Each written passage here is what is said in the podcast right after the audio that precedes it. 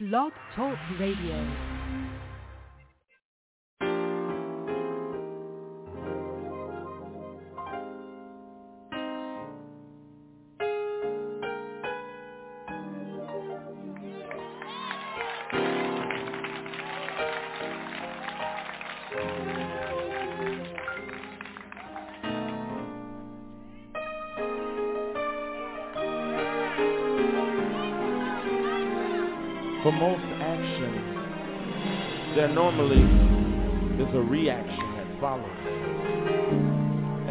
Right now, we come with an attitude of gratitude, thanking you for your actions, praising you for your ways, because you are God.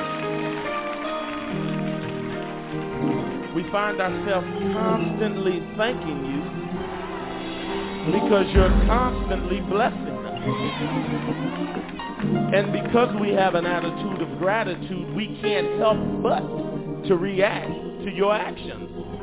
That's why we stop once again, Lord, as humble as we know how to, constantly, constantly, constantly thank you.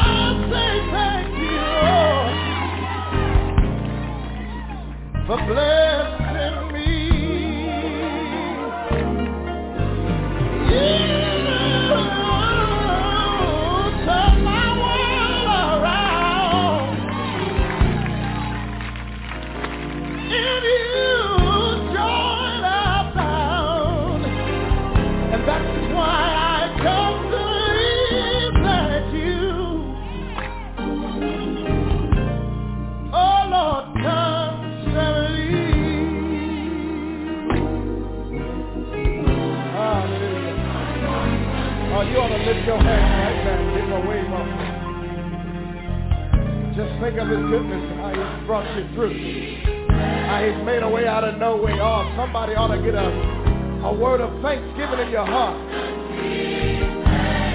Thank you, Jesus. Thank you, Jesus.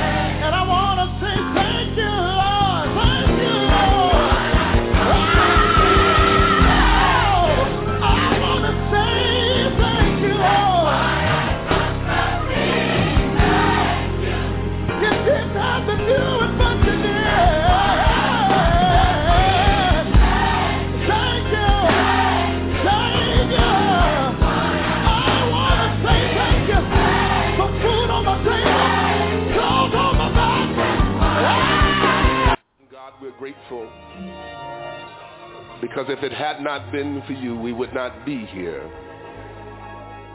We opened our eyes this morning, God, because you gave us the strength to open our eyes. We were able to rise because you gave us strength in our limbs and the facilities of our body. We were able to get here, God, because you blessed us and brought us the way of safety and did not allow harm to come to us, Lord. We're grateful to again come into your presence because we know where the Spirit of the Lord is, there is liberty. And as we come before you today, have your way, Lord. Let flesh be crucified that you might be glorified, that your people might be edified in the name of Jesus. For God in you is life. And that's what we seek, God, life eternal life, God. We pray, oh God, today that you will touch every person that have come seeking you, Lord. Bind the hand of the devil, God. Rebuke the hand of the enemy, Lord. God, let your anointing that resonates in this place even now. God, let there be an outpouring on your people. We need you, God, to take us to another level in you, Lord. God, we're faced with demonic forces, God evil spirits have come up against us, Lord, and we need to be fortified with your power. God, we can't make it on our own strength, God. We don't have enough to stand on, Lord. But we know, God, that your joy is our strength. Fill us up on today in the name of Jesus. Somebody have come this morning burdened down, God, with the issues of life, God. Somebody, God, is in the battle of their life. Somebody's, God, fighting in their mind and in their spirit, Lord, where the devil have come into war against them, Lord. But we we thank you, God, because we know greater are you that's within us uh, than he that is within this world, God. Uh, we know, God, that you are a deliverer, Lord, uh, that you're the same yesterday, today, and forever. Uh, and you're no short of your promise, Lord. Uh, and you're able to deliver us, Lord. Touch us on today, Lord. We need you like never before. Fill us up with the Holy Ghost, God, and give us a refilling, Lord. But when we leave here today, Lord, we can leave with your anointing, Lord, that as we meet men and women, boys and girls, they might be converted to know who you are, Lord. In the mighty name of Jesus, we pray. We thank you because you are a healer. You're the God that healeth thee, and healing is in your wings, and you're able to touch our feeble bodies. You're able to save our troubled souls. And in the name of Jesus, bind every demon, Lord, every demonic force, Lord, God, that comes to keep us uh, in the same place, Lord. Uh, we're willing, God, to surrender uh, and say yes to your will, Lord. We're willing to turn our lives, God, over into your hands, Lord, because we come to the place, God, where we realize like never before, we need you, Jesus. More than anything we know, we need you, Jesus. While men are trying to find, God, solutions to this chaotic world, God, we're looking to you, Lord, because we know for every right desire, there is an answer. And Jesus, you're that answer. There's no need for us, God, to turn hither or thither, Lord. We need but to look for you, Lord, because you're the answer, God, for our troubled lives, Lord. Touch on the day, God. Break every yoke, oh God. Save on the day, God. Deliver on the day, God. Jesus, we need you, Lord. We need you, Jesus. We need you, Jesus. Uh, we're crying out to you, Lord. Uh, we know that you're able uh, to save our souls. We know that you're able, God, to heal our bodies, Jesus. We know that you're able, God, to turn our situations around. Jesus, no other help we know. No other help we know. No other help we know, God. You're able, Jesus, to deliver our children. You're able, Jesus, to save the unsaved husband. Uh, you're able, Jesus, uh, to heal the cancer patient. Uh, nothing too hard for you, Jesus. No other God we know. We know that you're able, Jesus. We know that you're able, Jesus. We say yes to your will, God. Yes to your way, Lord. Have your way, Jesus. And we'll thank you for it. And we'll give your name the praise. And we'll bless you, Lord. Yes, we thank you, Lord. And we bless your holy name. Come on, open your mouth up and give the Lord some praise. Hallelujah, hallelujah. I feel like the song, I need you, Lord Jesus. hey, I need you right now. Yes, Lord. Yes, Lord, this morning. I tell y'all, I am feeling all that I did last weekend and yesterday this week. I still had stuff, uh, important stuff to get done on yesterday. And then Wednesday again, I jump right back into something else and get that done so I can be out of here and go to the yard sale. Yeah, I'm grateful unto the Lord. Okay. Okay, okay. Uh, they will give her a coordinator translator attempting to remove him. Is that infection or erection? If it doesn't work or if God doesn't fix it, they will remove the eye, which will remove all infection and the shingle virus that is in the eye. Ooh, we keep Sherry lifted up in prayer intercessors. Uh, they want to do surgery to see what they can do to uh, correct this because she has shingles um, virus in her eye. And so it's causing an infection. So we want to keep her in prayer this morning. All right, area code 434-872. Good morning. God bless you this morning. Did you press the number one? Okay, because I see your hand raised uh, in the studio. Maybe you did it by mistake.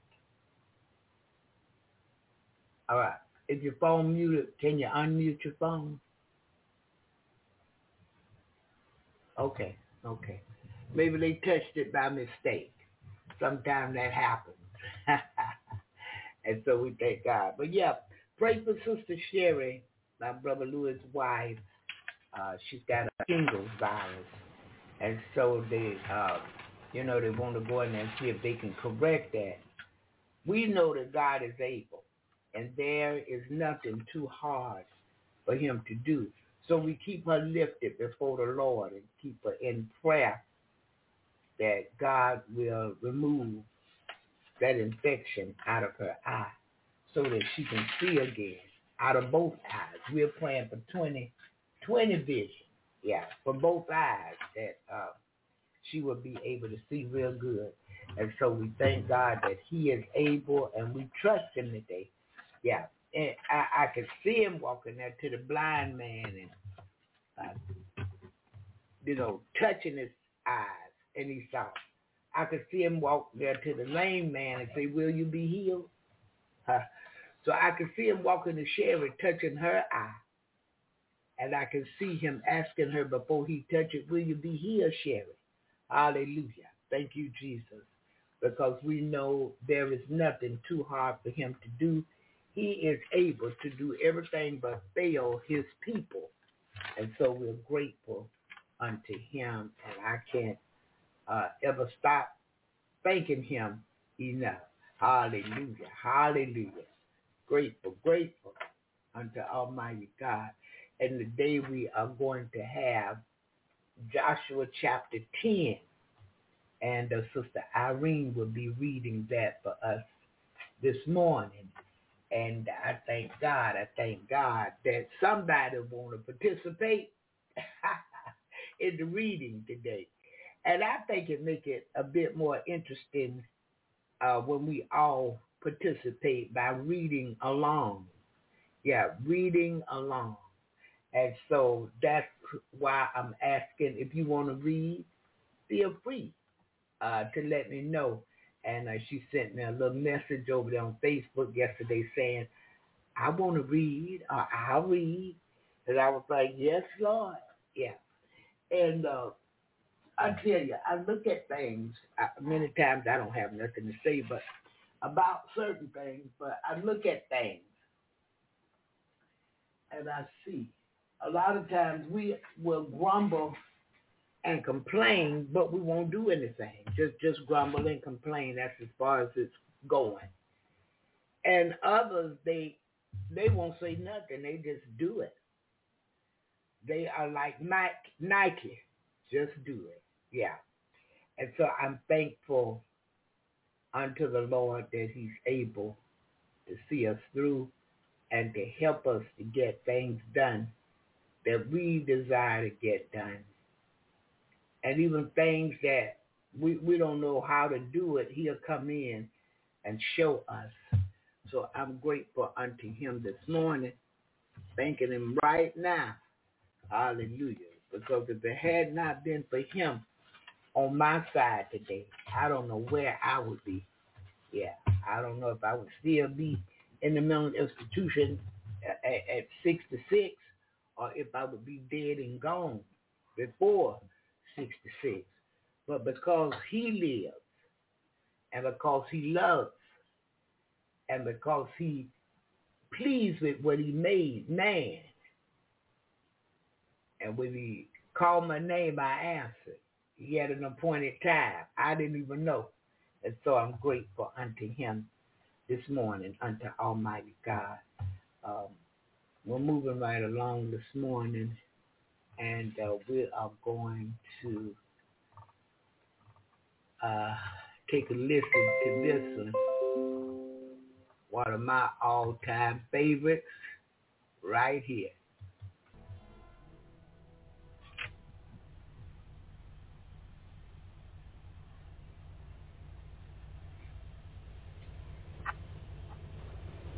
Dad loved trains Christmas, one of his boys had wind up with a train set, but he played with it more than anyone. This song's for him and all the men who worked on the railroad.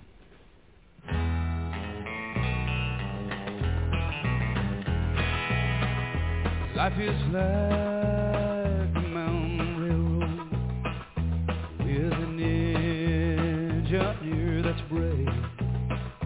We must make the run successful.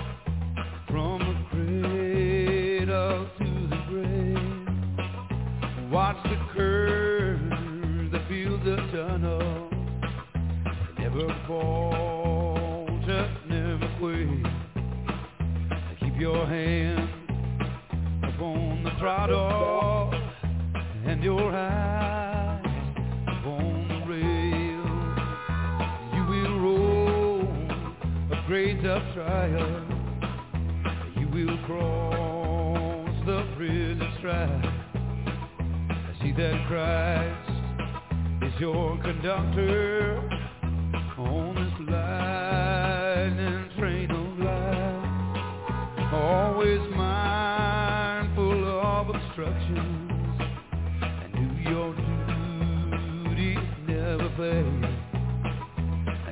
your hands upon the throttle and your eyes upon the rail. Blessed Savior,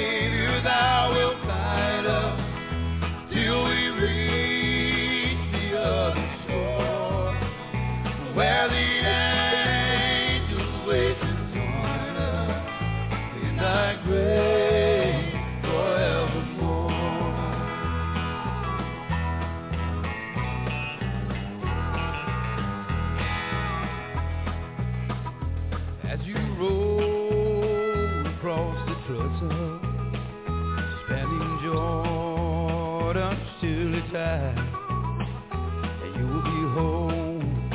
the Union Depot into which your train will glide. And there you'll meet the superintendent, God the Father, God the Son with a hearty, joyous plaudit,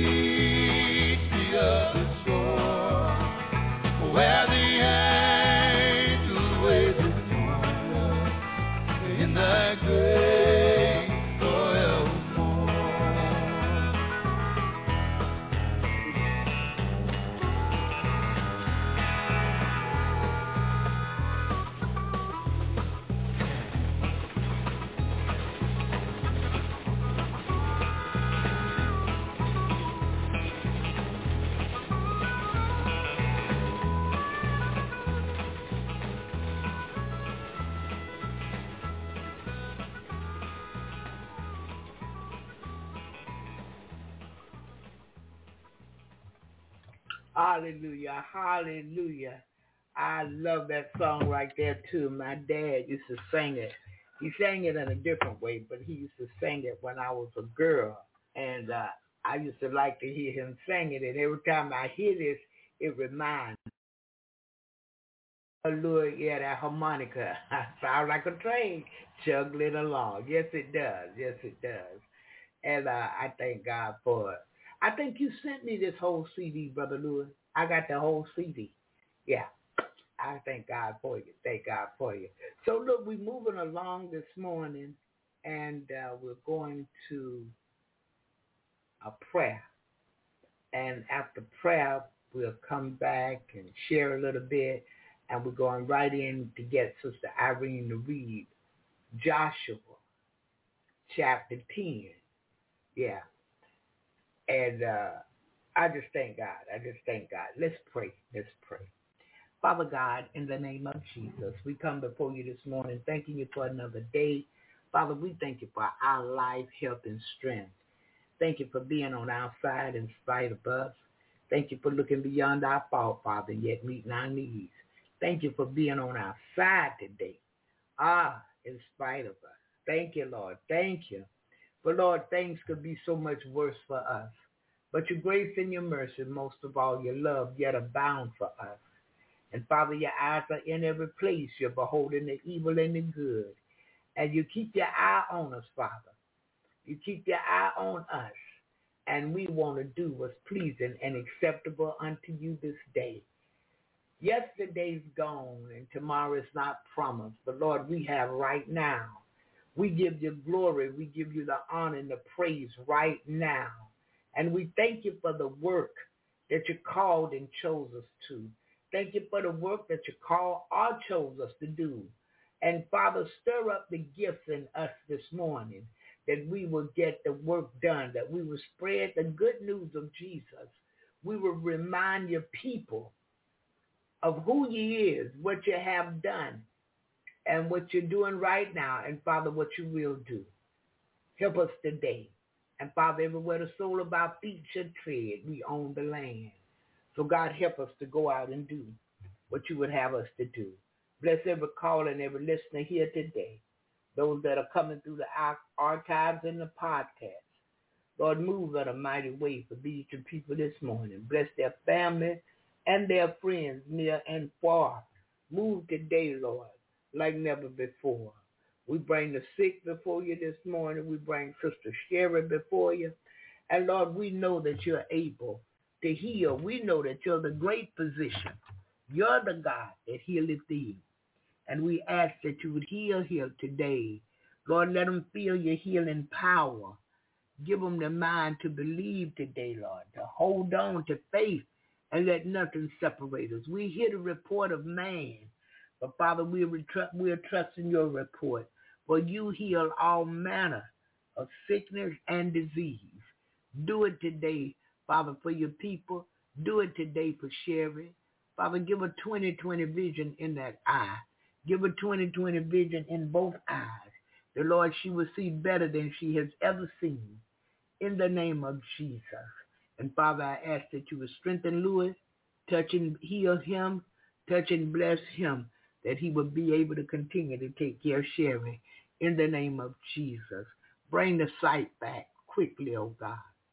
Ah, in Jesus' name. Remove shingles. Remove the infection, oh God. In the name of Jesus, we thank you this morning. And Father, for those others who are going through whatever the case may be with sickness, disease, illness, whatever it is, Father, we ask this morning that you would move in a mighty way. Touch and heal my goddaughter Laura, God, this morning. Lord, you know her, and you know what she's standing in need of. Heal today in the precious name of Jesus. Bless her, Lord, from the crown of her head to the sole of her feet. In Jesus' name, hallelujah. In healing, God, heal. Also in your healing power. In Jesus' name, thank you, Lord. Thank you, thank you. Hallelujah. Thank you, Jesus. Thank you, Lord. Thank you. Hallelujah. I can hear the word wait. I thank you, Lord. He's going to show me something. Thank you, Jesus. Thank you, Lord. Hallelujah. Thank you, Jesus. Father, bless those brethren and sisters that are incarcerated. And Lord, those that are sharing the good news of you, talking of your wondrous works and making known your deeds among the people. Father, we ask this morning that you would bless their families. But Father, they are locked up too. Move by your spirit in the name of Jesus. And Father, we ask that you would bless those that are in every branch of the military, our military, God, and the administration of our military. God, move in a mighty way. Strengthen and help today, oh God. Bring peace and comfort to their minds in the name of Jesus. Lord, those that have picked up the bottle to drink, drink, drink, take the taste, take the desire to drink. Those that are rooting them on, pushing them to drink, Father, we bind that spirit up in them and cast it to hell in the name of Jesus, never to return. And Father, we ask that you would rebuke it for your sake, O oh God, in Jesus' name. And Father, bless widowers and bereaved families, intercessory prayer people everywhere, Israel, Jerusalem, preachers, intercessory prayer people everywhere. Oh God, move by your spirit today for these your people. Bless our brothers and sisters overseas everywhere Lord, bless today, strengthen today, cover and protect today in the name of Jesus. Continue to bless America and the leadership. And Father, I ask that you would continue to have mercy. And Lord, forgive us for all our sins and wrongdoings, our things that we know wasn't right, that we've done. Forgive us, oh God. And Lord, that that we don't know, forgive us today in the name of Jesus. And Lord, I ask that you would open every door to bring prayer back into schools and everywhere. Lord, open every door that your word will go forth like never before in this country. In the name of Jesus. And prepare us here for your return. For Father, you're coming back. You're looking for the church without spot or wrinkle. We ask this all in Jesus' name. Amen and hallelujah. Thank you, Jesus. Thank you. Thank you today. Bless the segment, Father, of Jesus in the morning. Moved by your spirit this day here to bless your people. In Jesus' name. Amen and hallelujah. Thank you, Jesus. Thank you, Lord. Thank you. Hallelujah. Thank you, Jesus. Thank you, Lord. Thank you. Glory to his majesty. Thank you this morning. Father, we can't tell you thank you enough. If we had 10,000 tongues and we began to praise you with everyone, it just wouldn't be enough. Hallelujah. Because you are more than God. Father, you're more than we need. And we give you glory here this morning. We give you honor and praise. And Lord, we're not bored by nothing that you send forth here today. In the name of Jesus, we bind up the spirit of boredom here. We bind up the spirit of the thought of boredom here today. In the precious name of Jesus. Hallelujah. We need you, Lord. Thank you, Jesus. We need you today. Father, lead and guide us in the right path for your name's sake today. Send your protecting angels to protect each one of us from all hurt, harm, or danger this day. In the name of Jesus. Bless your word this morning, God. Bless Sister Irene as she reads your word today. And Lord, let us get a clear revelation of your word. Give us understanding and knowledge of your word. And God, teach us how to be wise with your word in the name of Jesus. We thank you. We thank you. We can't thank you enough. Oh, we thank you this morning. Hallelujah. There is none like you. Father, we can search all over. We won't find nobody. Nobody greater than you. Ah, Almighty God, Jehovah, that have all power. Father, there's no higher power. We thank you right now. We thank you for what you're doing right now. Hallelujah. Thank you for your healing power. Hallelujah. Thank you, Jesus. Thank you, Lord. Thank you. Thank you. Hallelujah. Oh, we give it all to you this morning. In Jesus' name. Amen. Hallelujah. Amen. Hallelujah. Thank you, Jesus. Uh, thank you, Lord. Thank you. Hallelujah. Thank you, Jesus. Thank you, Lord. Thank you. Thank you, Father. We give you glory. We give you the honor. And we give you all the praise. And Father, we bow down to worship you this morning in spirit and in truth. We thank you. We thank you. We thank you, Lord. We can't thank you enough. Hallelujah. Glory to his majesty. Oh, we thank you this morning. Thank you for your word, Father. For your word is a lamp unto our feet. Again today, it's a light unto our path. And forever, O oh God, thy word is settled in heaven. Sanctify us this day through thy truth, for thy word is true. God bless us this morning through your word. Move today by your spirit in a mighty way. In the name of Jesus. We give you glory. Hallelujah. We give you glory. Hallelujah. We give you glory. Hallelujah. Thank you, Lord. Thank you. Hey, glory. Hallelujah. Thank you, Jesus. Thank you, Lord. Thank you, Lord. Hallelujah. Or deliver today, oh God. In the name of Jesus. Anything that's not like you, that's in your people here, deliver us today. In the name of Jesus. Thank you, Lord. Thank you, thank you, thank you. Hallelujah. Thank you, Jesus. Oh, thank you. Again, if it had not been for the Lord on our side, where would we be? I don't know where I would be, and I don't even want to think about where I could be. Yeah. I was talking to Shantae yesterday, and I was telling her of what I wanted, and I wanted to hear God say, well done, that good and faithful servant. Come on in, you know. I was talking about um, when the disciples was here walking with Jesus. I was sharing with her. They was right here with him, and they still couldn't get it right. Right here walking with him, and just could not get it right. They still had some issues. So I was telling her, I said, if I was able, not that he's not with me right now, because he's he's with me right now. I said, and I'm, you know, I would have told him, Lord, I, I need you to fix me completely and prepare me to go back with you daily. I want to go back with you. I want to do what's pleasing and acceptable unto you. Lord, you know what it'll take for me to go back.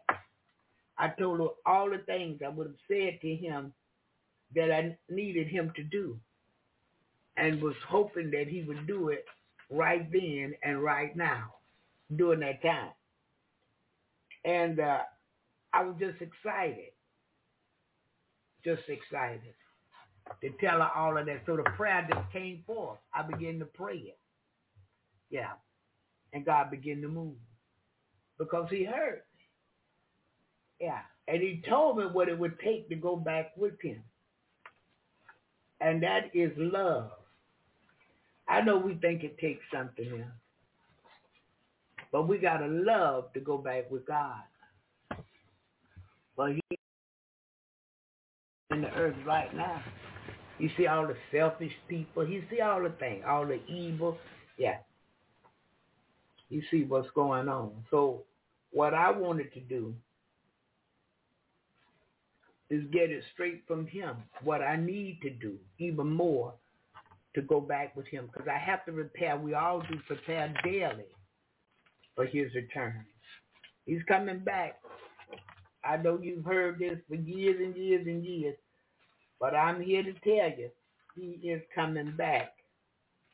And he's coming back for his church. He's got a church he put together. I think about uh, when he was walking along the seashore after he come out that 40-day fast. And when he come across them brothers, he told them to follow me. I'm going to make you fishers of men. And just like that, he could show up. Got to part. Anything we haven't done, it's too late to get it done then. Because he gave us plenty of time to get things done. Hallelujah. Daily to prepare for his return. Hallelujah. Hallelujah. I'm thankful unto him this morning because he is. he is more than we need. He is.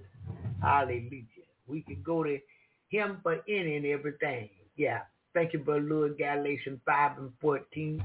For all the law is fulfilled in one word.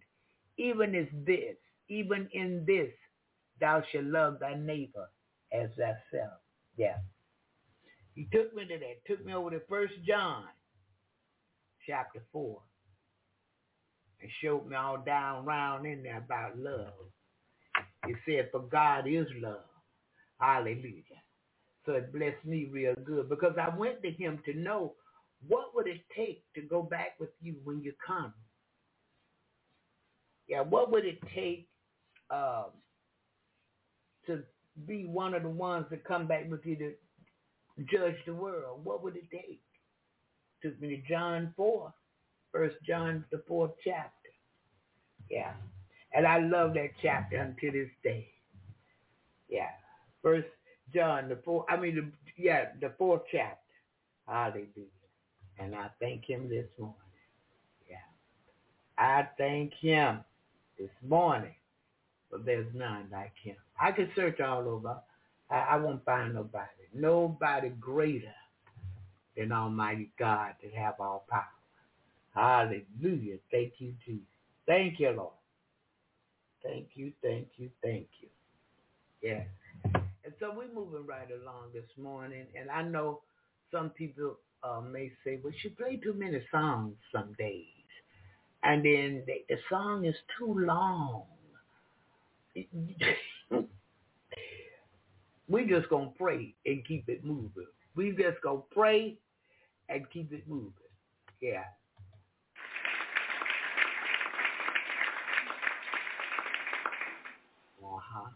Because we got to remember we are not the only ones. Although I am the one that God chose to um, put it together and to present it, I'm not the only listener. I'm not the only caller.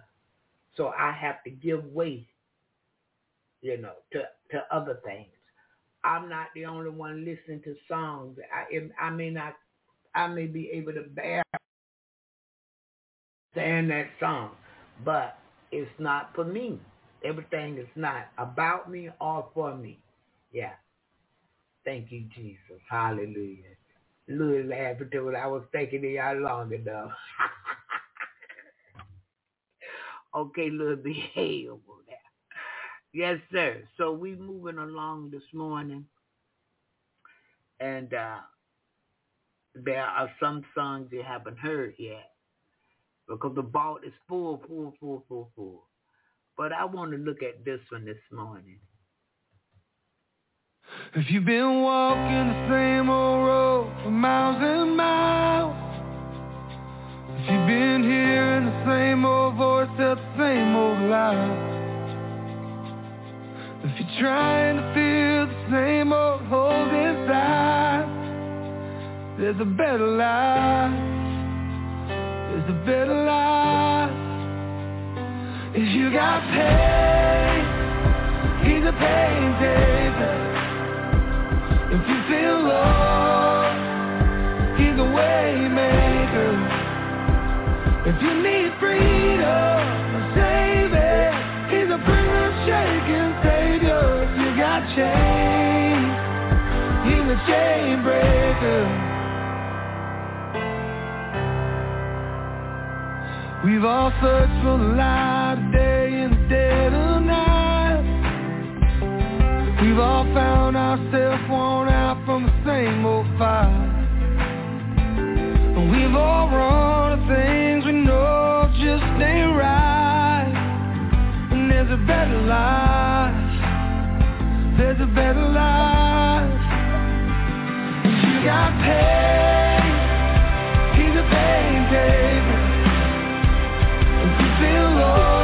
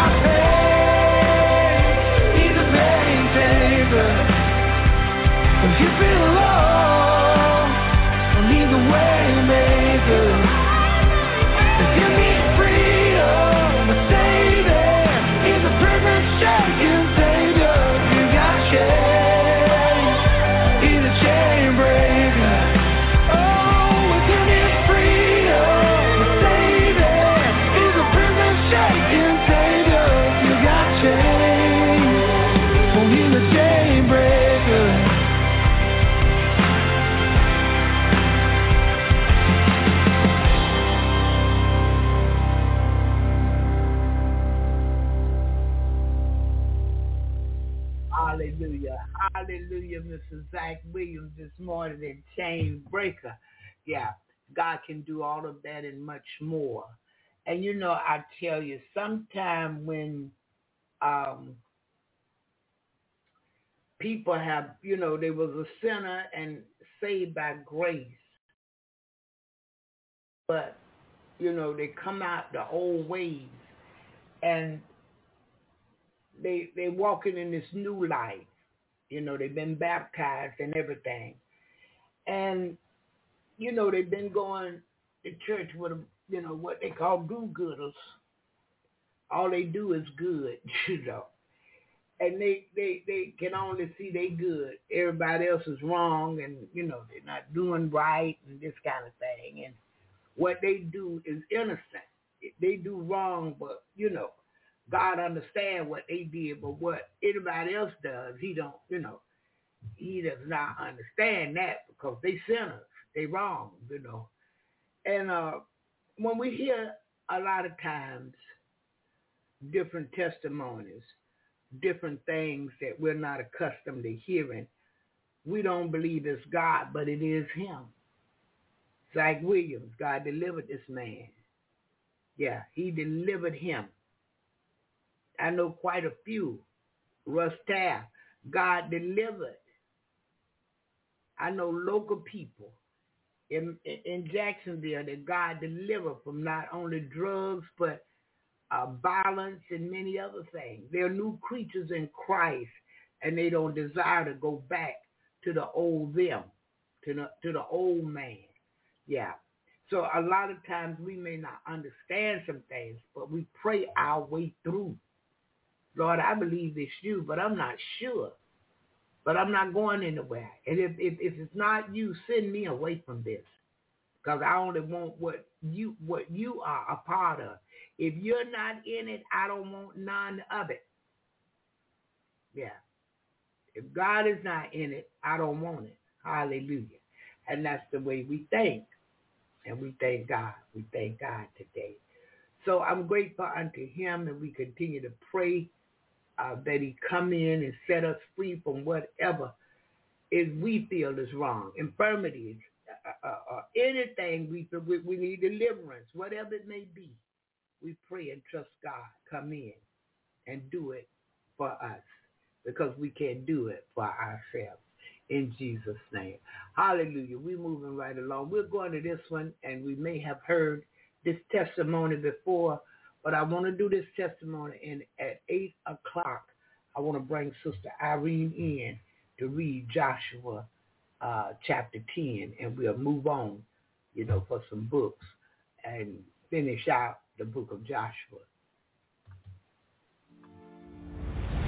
Grew up in Section 8, project housing, and we had food stamps. We were, we on food stamps. We were on EBT. From that stemmed a lot of trauma. And again, I was in a very abusive um, household, right? So that allowed me to really run to the streets. It allowed me to feel like I never had a sense of direction or even just a sense of family. So right then and there, I could feel death around the corner. I felt that, you know what, I'm going to die.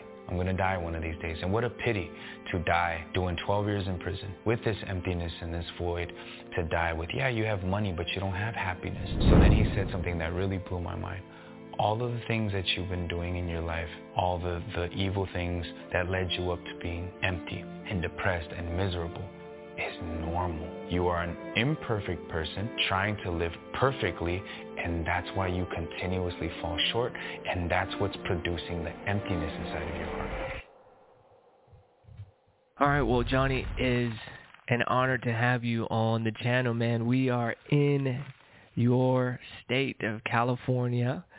Um, for the people who don't know you, who have never seen you, can you just introduce yourself very briefly um, for everybody who's watching. Absolutely. So pleasure is mine to be on your platform. I'm so thankful um, to be here um, by God's grace.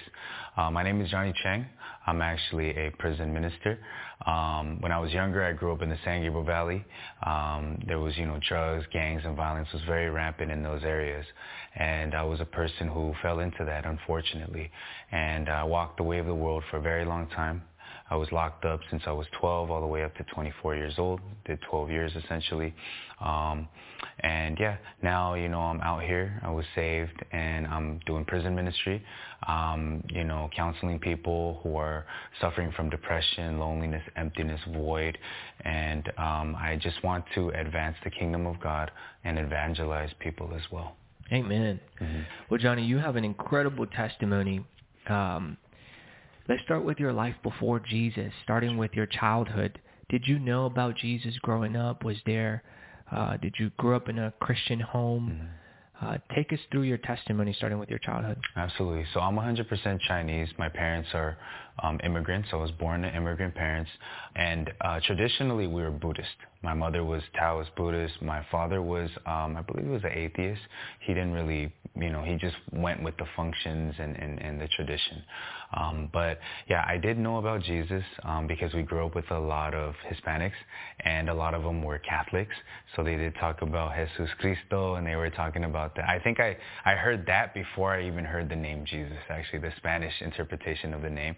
Um, but yes, it, it was. I've heard of him, and I did understand that even though I was Buddhist, that he died for our sins, um, and that at least from at that point, that Christmas was his birthday and Easter was his resurrection, and that's just what you know I, I knew of him. That was like to, to the extent. Um, as I grew older, I kind of strayed away from that because a lot of Christians and a lot of Catholics that I met um, they were very, very like pushy. They would force the religion onto me and tell me things like I need to repent, um, telling me things that I need to go to, uh, that I will go to hell if I don't stop doing the things that I'm doing. And so that really just put a bad taste in my mouth. So I was very resentful towards Christianity in, in because of that. I actually really didn't practice much Buddhist tradition. Um, I was just, you know, going to temple with my mom, just, you know, time to time we would buy, which is like pray and, and, and chant and things like that. But I always felt this emptiness and this void inside of my heart, um, no matter what I did, because Buddhism teaches to do good. Um, I think all religions teach to do good, but Buddhism was pe- peculiar in one thing about karma. What you put out in the world, you, it will return unto you. So good karma, bad karma. And so I try to do well, but I fi- found myself being a knucklehead. And I grew up in, in Ramona Gardens. Uh, I grew up in, on the east side of LA, San Gabriel Valley, Monterey Park, bordering East LA. And I just had a lot of influence, like negative influence. My father was an alcoholic. My mother was submissive to him, so she would actually kind of enable him to drink. And he would just beat on me. He beat on my brother. I have an older brother. Beat on my older brother. And um, that kind of harnessed a lot of rage inside of my heart. I didn't understand why my mother was Buddhist, but my father was doing all this evil and why things were just going his way. And it felt almost like my household was a dictatorship. Even if my father was wrong, um, whether he was right or wrong, he was always right, essentially. He never said I was sorry, and he never said I love you. And this is very typical in a lot of Asian, Chinese households especially, and Korean households as well. So, um, yeah, and I just felt this emptiness and this void, so I took to the streets. And I always felt that there was some things that I was doing that I shouldn't be doing, you know. But at the same time, I, I just couldn't stop myself because if I go home, I would have to either get beat, I would have to deal with my dad and, and his drunken rage, or um, I would have to hit the streets and just deal with getting bullied, getting picked on, um, gangs, and just getting robbed. So I really felt like I had to choose the lesser of two evils, if you will. And that really molded me as a person to just realize that, you know what, I'm not going to live very long, so I'm just going to do everything that I want to do. Um, the time that I'm here, I'm just going to live however I want. And um, that's exactly what I did. And that led me to join a gang. Um, it led me to um, eventually end up in prison. Um, they call it California Youth Authority, CYA. I ended up going there, which is a child's prison. It's different from juvenile hall. Um, it's a child's prison. And from there, I, I got out, caught another case, eventually ended up going to prison, prison. So the big leagues. And this was how I lived my life prior to Christianity, prior to even finding out about God or really, really even having a relationship with God. Johnny, for, for people who don't know about this lifestyle mm-hmm. that you're speaking about, right? Mm-hmm. Being in gangs, being um, Chinese, being you know, being in California. Right. Could you paint a picture of, of some of the things that you were going through for the people who've never experienced that? Mm-hmm. What was happening throughout this time in a nutshell? Mm-hmm. Being in jail as a teen, being in jail as an adult, mm-hmm. what was going on in your life? as I had mentioned, you know, being Chinese, we weren't the stereotypical Chinese that most people see and the media portrays, you know, doctors, lawyers, and whatnot. And that goes for just all Asians in general. Um, I grew up in Section 8. Um, project housing, and we had food stamps. We we're, we're on food stamps. We we're on EBT. Um, you know, from that stemmed a lot of trauma. And again, I was in a very abusive um, household, right? So that um, allowed me to really run to the streets, it allowed me to feel like I never had a sense of direction or even just a sense of family. My father was there, but he wasn't emotionally um, there. He wasn't even financially there. We were just really poor. And living in a poverty-stricken area like that, um, you see and you look up to gang members, people who have the money, who are driving around at that time is like the Fast and Furious days, you know, where it's like rice rockets and, and those were the luxury things. They had the women, they had the clothes, they had the cars, they had the money, and they had the respect. And the respect came from violence.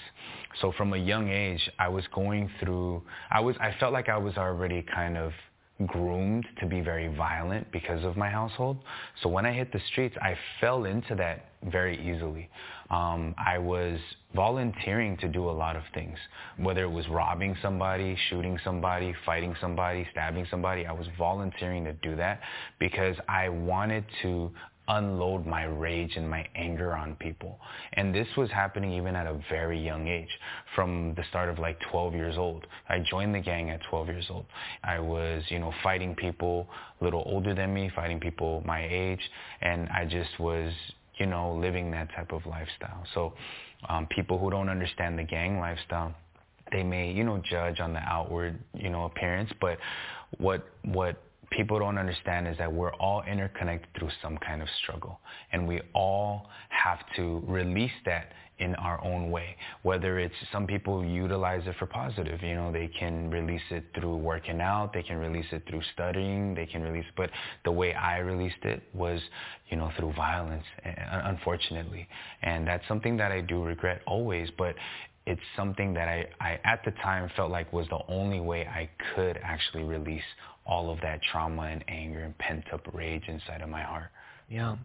What was your your mo- mom's input in into all of this? Was she saying anything? Where where we obviously know where, where your dad was. Right. Um, were you hearing from her at all? Yeah, I mean, she would. Um, you know, I understand my mom. For a very long time, I resented her because I felt like the right thing to do was for her to put her foot down. You know, I'm her kid. You know, and but in the Asian culture, especially in Chinese culture, what the man says goes. So my mother was torn. She had to choose between her, her, her husband, who she has to submit to, who she has to go under, who she essentially allows to wear the pants, right? And then she had to choose between her kids, who she loves. So it was very, very um, traditional like that. And my mom was actually just um, she had seen that. It's a generational thing. She had seen her mom doing that. She had seen her mom's mom doing that. So of course, that was normal for them. And this is what a lot of people don't understand. Being Chinese, being Asian, we deal with a lot of that. And we're told not to share, meaning not to say anything because if you put your business out there, it's very looked down upon you know, if your son is gay, if your son is, you're not supposed to speak about any of those things. If you're struggling financially, you're not supposed to ask anybody for help. Um, if if we're, we also come from, you know, a, a communist regime, right, or, or in China. Hallelujah! What a testimony! My goodness, God is faithful to His people.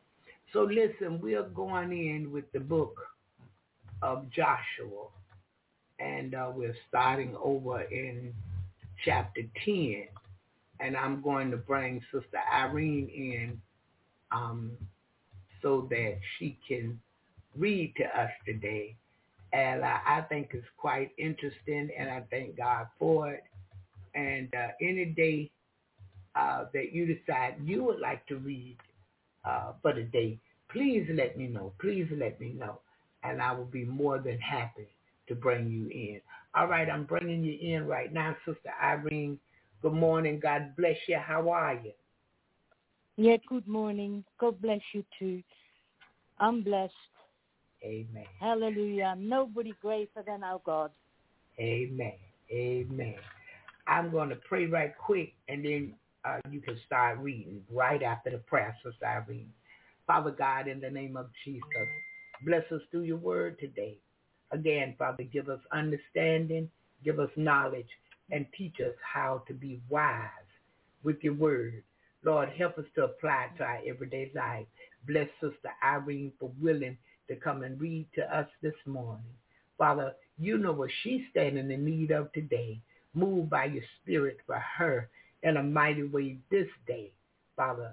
August the 1st, 2023, in Jesus' name. We asking it all. Amen and hallelujah. I give the floor to you to read, Sister Irene. Okay. Joshua chapter 10. It's about the sun stand still. Now it came to pass when Adoni-Zedek, king of Jerusalem, heard how, Jerus- how Joshua had taken Ai and had utterly destroyed it, as he had done to Jericho and its king, so he had done to Ai and its king, and how the inhabitants of Gibeon had made peace with Israel and were among them, that they feared greatly, because Gibeon was a great city, like one of the royal cities, and because it was greater than Ai, and all its men were mighty.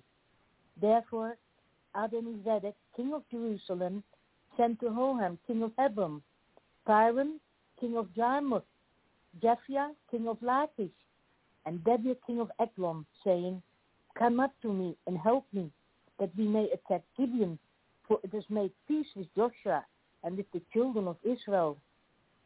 Therefore the five kings of the Amorites, the king of Jerusalem, the king of Hebron, the king of Jarmuth, the king of Lachish, and the king of Eglon gathered together and went up.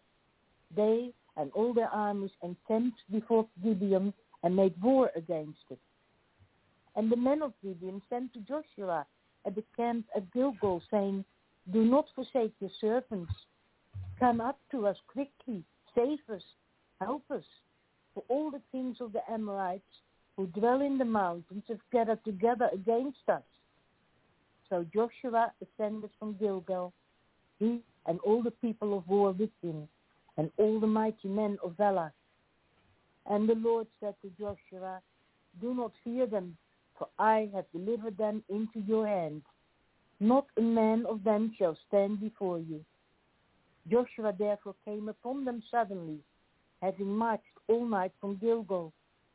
So the Lord routed them from them before Israel, killed them with great slaughter at Gibeon, chased them along the road that goes to Beth-horon, and struck, struck them down as far as Azekah and Makkedah. And it happened, as they fled before Israel, and were on the descent of Beth-horon, that the Lord cast down large hailstones from heaven on them, as far as Azekah, and they died. There were more who died from the hailstones than the children of Israel killed with the sword. Then Joshua spoke to the Lord in the day when the, do- the Lord delivered up the Amorites before the children of Israel. And he said in the sight of Israel, Sun, stand still over Gibeon, and moon in the valley of Ajalon. So the sun stood still, and the moon stopped, till the people had revenge upon their enemies. Is this not written in the book of Jasher? So the sun stood still in the midst of heaven, did not hasten to go down for a whole day, and there must be no day like that, before it or after it, that the Lord heeded the voice of a man, for the Lord fought for Israel. Then Joshua returned, and all Israel with him, to the camp at Gilgal. But these five kings had fled and hidden themselves in a cave at Makkedah. And it was told Joshua, saying, The five kings are found hidden in the cave of Makkedah. So Joshua said, Roll large stones against the mouth of the cave. And set men by it to guard them. And do not stay there yourself, but pursue your enemies and attack their rear guard.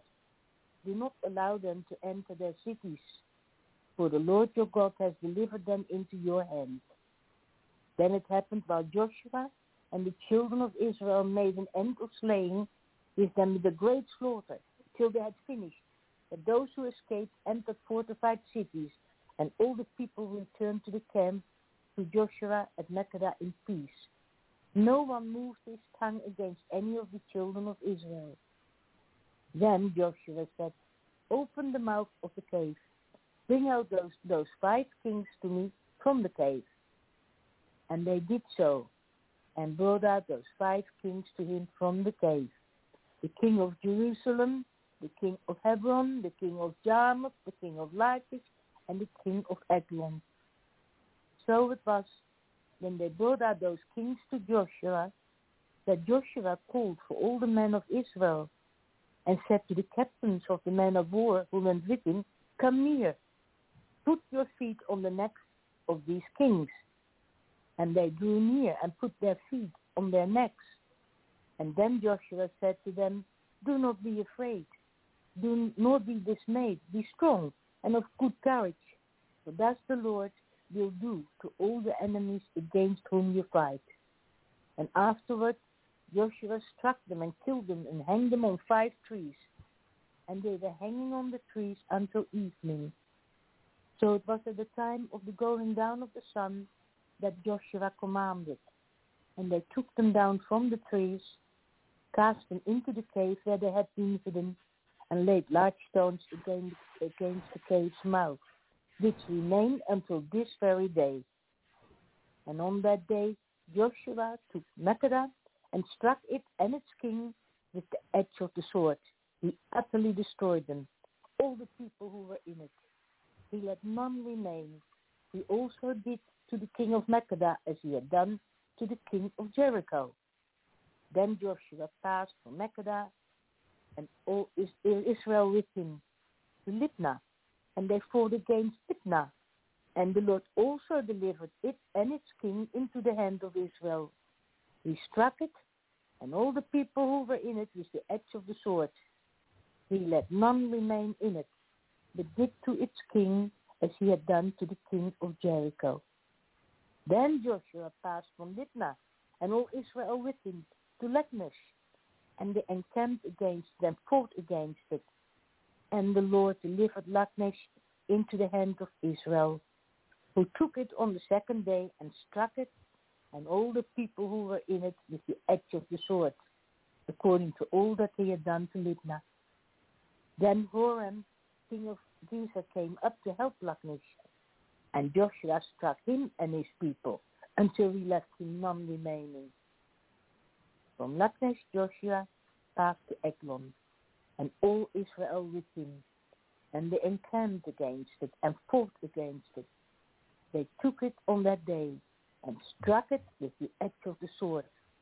All the people who were in it he utterly destroyed that day, according to all that he had done to Lachish. So Joshua went up from Eglon, and all Israel with him to Hebron, and they fought against it. And they took it and struck it with the edge of the sword. Its king, all its cities, all the people who were in it. He left none remaining according to all that he had done to Eglon, but utterly destroyed it and all the people who were in it. Then Joshua returned and all Israel with him to Debir, and they fought against it. And he took it and its king and all its cities. They struck them with the edge of the sword and utterly destroyed all the people who were in it. He left none remaining as he had done to Hebron. So he did to Deborah and its king, as he had done also to Libnah and its king. So Joshua conquered all the land, the mountain country and the south, and the lowland, and the wilderness slopes, and all their kings. He left none remaining, but utterly destroyed all that breathed, as the Lord God of Israel had commanded. And Joshua conquered them from Kadesh Barnea as far as Gaza, and all the country of Goshen, even as far as Gibeon. All these kings and their land Joshua took at one time, because the Lord God of Israel fought for Israel. And then Joshua returned, and all Israel with him to the camp of Gilgal. Bless his word. Amen. Would you like to continue over to um, chapter 11? Or, or, or, you just want to read that one chapter, Sister Irene? No, I, I don't mind. Keep reading. You just tell Okay. me when to stop. Okay. And it, is is that okay? Yes, yes. And it and it came to pass when Jabin, king of Hazor, heard these things, and he sent to Jobab, king of Madon, to the king of Shimron, to the king of Aksaph, and to the kings who were from the north, in the mountains, in the plain south of Shineroth, in the lowlands, in the heights of Dor and the west, to the Canaanites in the east and the west, the Amorites, the Hittites, the Perizzites, the Jebusites in the mountains, and the Hivites below, below Hermon in the land of Mitzpah. So they went out, they and all their armies with them, as many people as the sand that is on the seashore, in multitude, with very many horses and chariots. And all these kings had met together, they came and camped together at the waters of Merom to fight against Israel. But the Lord said to Joshua, Do not be afraid because of them, for tomorrow about this time I will deliver all of them slain before Israel. You shall hamstring their horses, burn their chariots with fire. So Joshua and all the people of war with him came against him suddenly by the waters of Merom, and they attacked them. And the Lord delivered them in the hand of Israel, who defeated them and chased them to greater Sidon, to the brook Misrephoth and the valley of Mitzpah eastward. They attacked them until they left none of them remaining. So Joshua did to them as the Lord had told him. He hamstrung their horses and burned their chariots with fire. Joshua turned back at that time and took Hazor and struck its king with the sword. For Hazor was formerly the head of all those kingdoms. And they struck all the people who were in it with the edge of the sword- utterly destroying them. There was none left breathing. And then he burned Hazor with fire. So all the cities of those kings and all their kings Joshua took and struck with the edge of the sword. He utterly destroyed them as Moses, the servant of the Lord, had commanded. But as far but as far for the cities that stood on their mounts, Israel burned none of them, except Hazor only, which Joshua burned. And all the spoil of these cities and the livestock, the children of Israel took as booty for themselves. But they struck every man with the edge of the sword until they had destroyed them, and they left none breathing, as the Lord had commanded Moses his servant. So Moses commanded Joshua, and so Joshua did. He left nothing undone of all that the Lord had commanded Moses.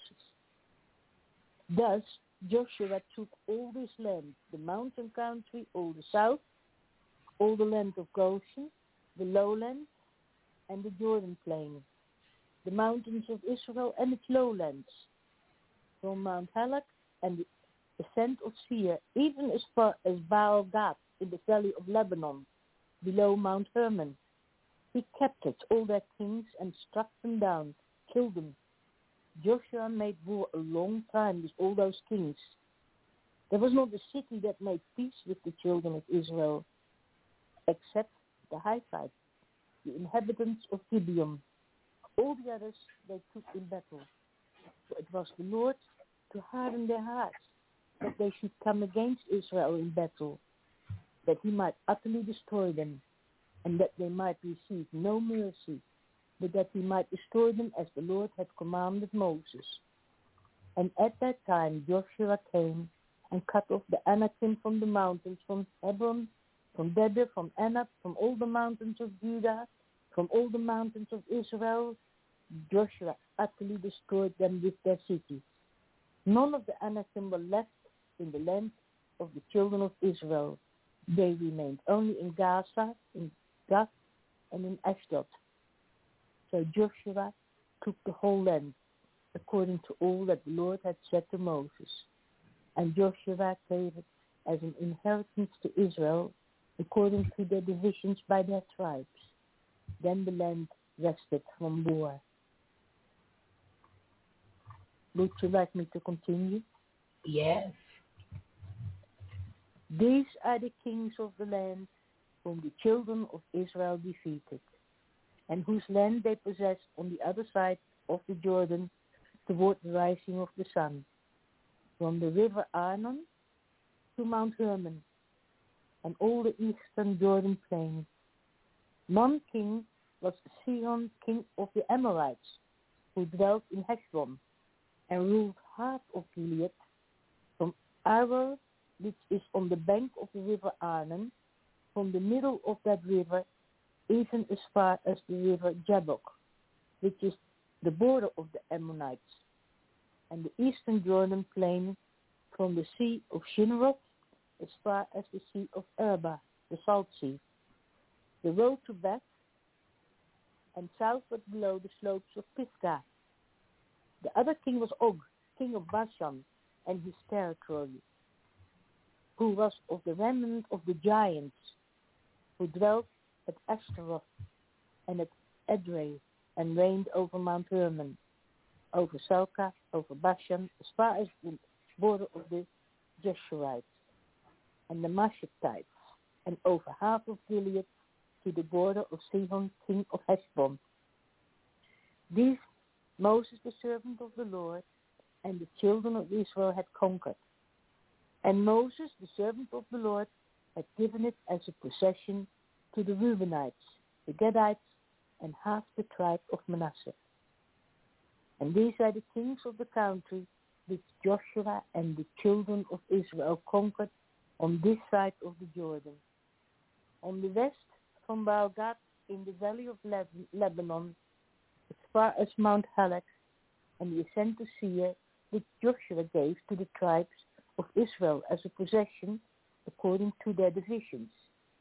In the mountain country, in the lowlands, in the Jordan plain, in the slopes, in the wilderness, and in the south, the Hittites, the Amorites, the Canaanites, the Perizzites, the Hivites, and the Jebusites. The king of Jericho one, the king of Ai, which is beside Bethel one, the king of Jerusalem one, the king of Hebron one, the king of Jarmuth one, the king of Lachish one, the king of Eglon one, the king, the king of Gezer one, the king of Debir one, the king of Debir one, the king of Hormah one, the king of Erech one, the king of Libnah one, the king of Adullam one, the king of Makkedah one, the king of Bethel one, the king of Tapua one, the king of Hephad one, the king of Asek one, the king of one, the king of Madon the king of Hazor the king of Shimon Meron one, the king of Akshas one, the king of Tamak one, the king of Megiddo one, the king of Kadesh one, the king of Jokneam in one, the king of Dor in the heights of Dor one, the king of the people of the king of Tirzah and all the kings, 31. Now, Joshua was old, advanced in years, and the Lord said to him, You are old, advanced in years, and there remains very much land yet to be possessed. This is the land that yet remains. All the territory of the Philistines, Philistines, and all that of the Jeshurites, from Seir, which is the east of Egypt, as far as the border of Ekron northwards, which is counted, which is counted as Canaanite. The five lords of the Philistines, the Gazites, the Ashdodites, the Ascalonites, the Gittites, the Ekronites, and from the south, all the land of the Canaanites, Nera that belongs to the Sidonians, as far as Apex to the border of the Amorites, the land of the Gebalites, and all Lebanon toward the sunrise, from Baal-gad below Mount Hermon as far as the entrance to Hamath. All the inhabitants of the mountains from Lebanon as far as the brook Misrephoth, and all the Sidonians. Them I will drive out from before the children of Israel. Only divided by lot to Israel as an inheritance, as I have commanded you. Now therefore divide this land as an inheritance to the nine tribes and half the tribe of Manasseh.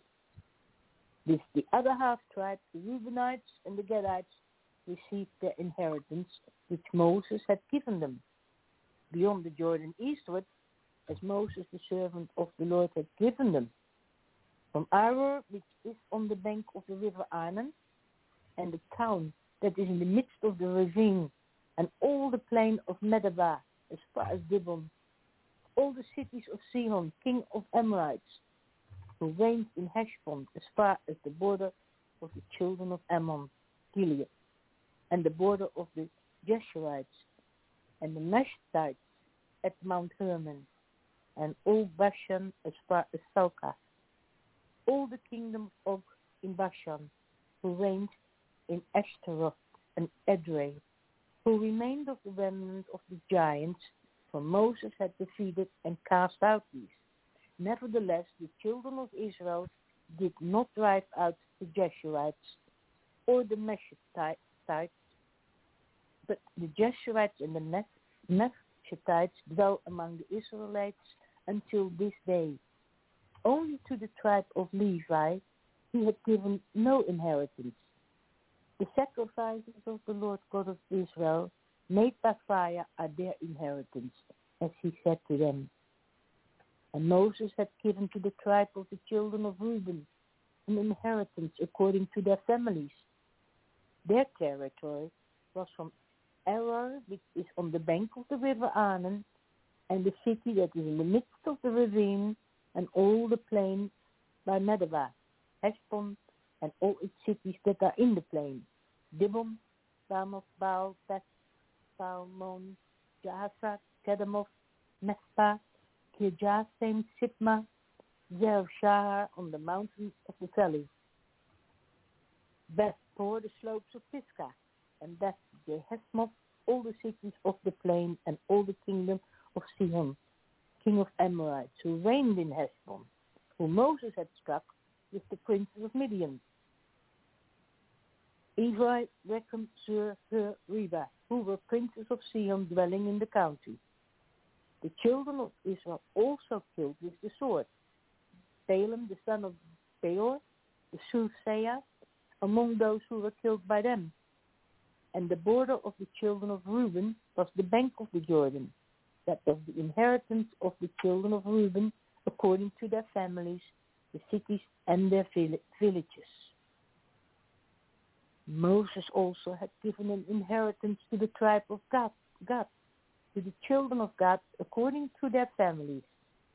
Their territory was Jazer and all the cities of Gilead, and half the land of the Ammonites, as far as Aroer, which is before Rabbah, and from Heshbon to Ramath Mitzpah and Bethlehem, and from Mahanaim to the border of Debir, and in the valley Beth Haram, Beth Succoth, Saphon, and the rest of the kingdom of Sihon, king of Heshbon, with the Jordan as its border, as far as the edge of the sea of Chinnereth, on the other side of the Jordan eastward.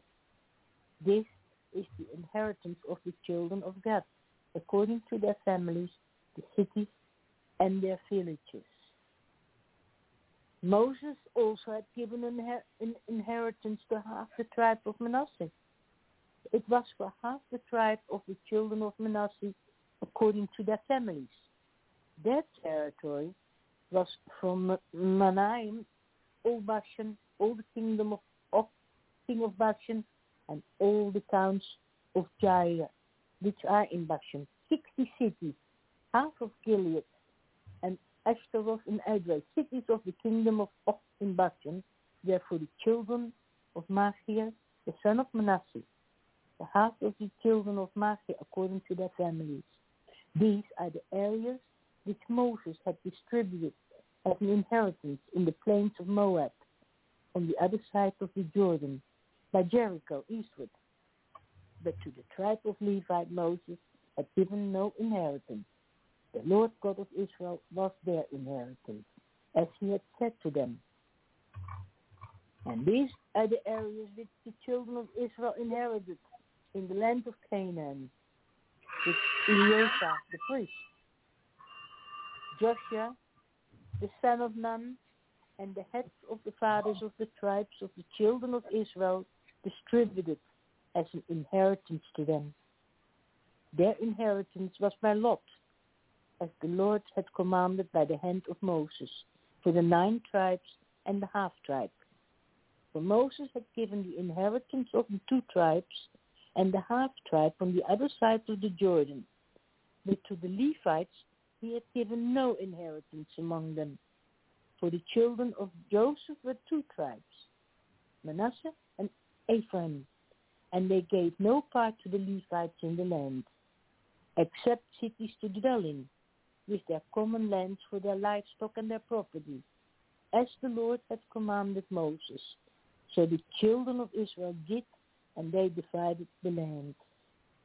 And then the children of Judah came to Joshua in Gilgal, and Caleb, the son of Jephunneh, the Kenizzite, said to him, You know the word which the Lord said to Moses, the man of God, concerning you and me in Kadesh Barnea.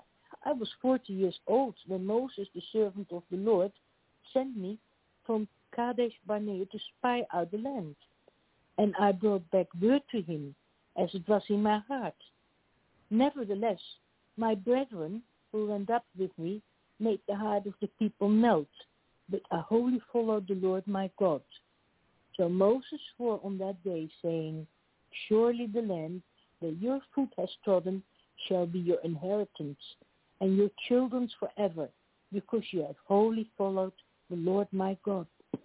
And now, behold, the Lord has kept me alive, as he said, those forty-five years ever since the Lord spoke this word to Moses while Israel wandered in the wilderness. And now here I am, this day, 85 years old.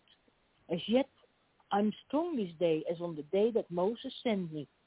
Just as my strength was then, so now is my strength for war, both for going out and for coming in. Now, therefore, give me this mountain of which the Lord spoke in that day. For you heard in that day how the Anakim were there, and that the cities were great and fortified. It may be that the Lord will be with me, and I shall be able to drive them out, as the Lord said. And Joshua blessed him, and gave Hebron to Caleb, the son of Jephunneh, as an inheritance. Hebron therefore became the inheritance of Caleb, the son of Jephunneh, the, the to this day, because he wholly followed the Lord God of Israel. And the name of Hebron formerly was Kirjath, Arba. Arba was the greatest man among the Anakim, and then the land had rest from war. So this was the lot of the tribe of the children of Judah according to their families. The border of Edom at the wilderness of Sin southward was the extreme southern boundary, and the southern border, border began at the shore of the Salt Sea, from the bay that faces southward, and then it went out to the southern side of the ascent of Akrabim, passed along to Sin, ascended on the south side of Kadesh Barnea, passed along the Hezron, went up to Ador, went around to Karka, and from there it passed towards Asmon and then out to the brook of Egypt, and the border ended at the sea. This shall be your southern border. And the east border was the Salt Sea, as far as the mouth of the Jordan. And the border on the northern quarter began at the bay of the sea at the mouth of the Jordan. The border went up to Beth Hogla, passed north of Beth Araba, and the border went up to the stone of Gohan, the son of Reuben. And then the border went up toward Debir, from the valley of Achor, and it turned northward toward Gilgal, which is before the ascent of Adamim, which is on the south side of the valley. Then the border continued toward the waters of En-Shemesh and ended at En-Rogel, and the border went up by the valley of the son of Hinnom to the southern slope of the Jebusite city, which is Jerusalem. The border went up to the top of the mountain that lies before the valley of Hinnom, westward, which is at the end of the valley of Rephaim northward. And then the border went around from the top of the hill to the fountain of the water of Nephtoah and extended to the cities of Mount Ephron.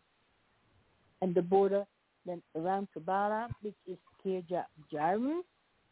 Then the border turned westward from Balaam to Mount Seir, passed along to the side of Mount Jearim on the north, which is Shesalom, then down to Beth Shemesh, and passed on to Timnah. And the border went out to the side of Ekron northward, and then the border went around to Shikron, passed along to Bala and extended to Jabneel, and the border ended at the sea. The west border was the coastline of the Great Sea. This is the boundary of the children of Judah, all around according to their families.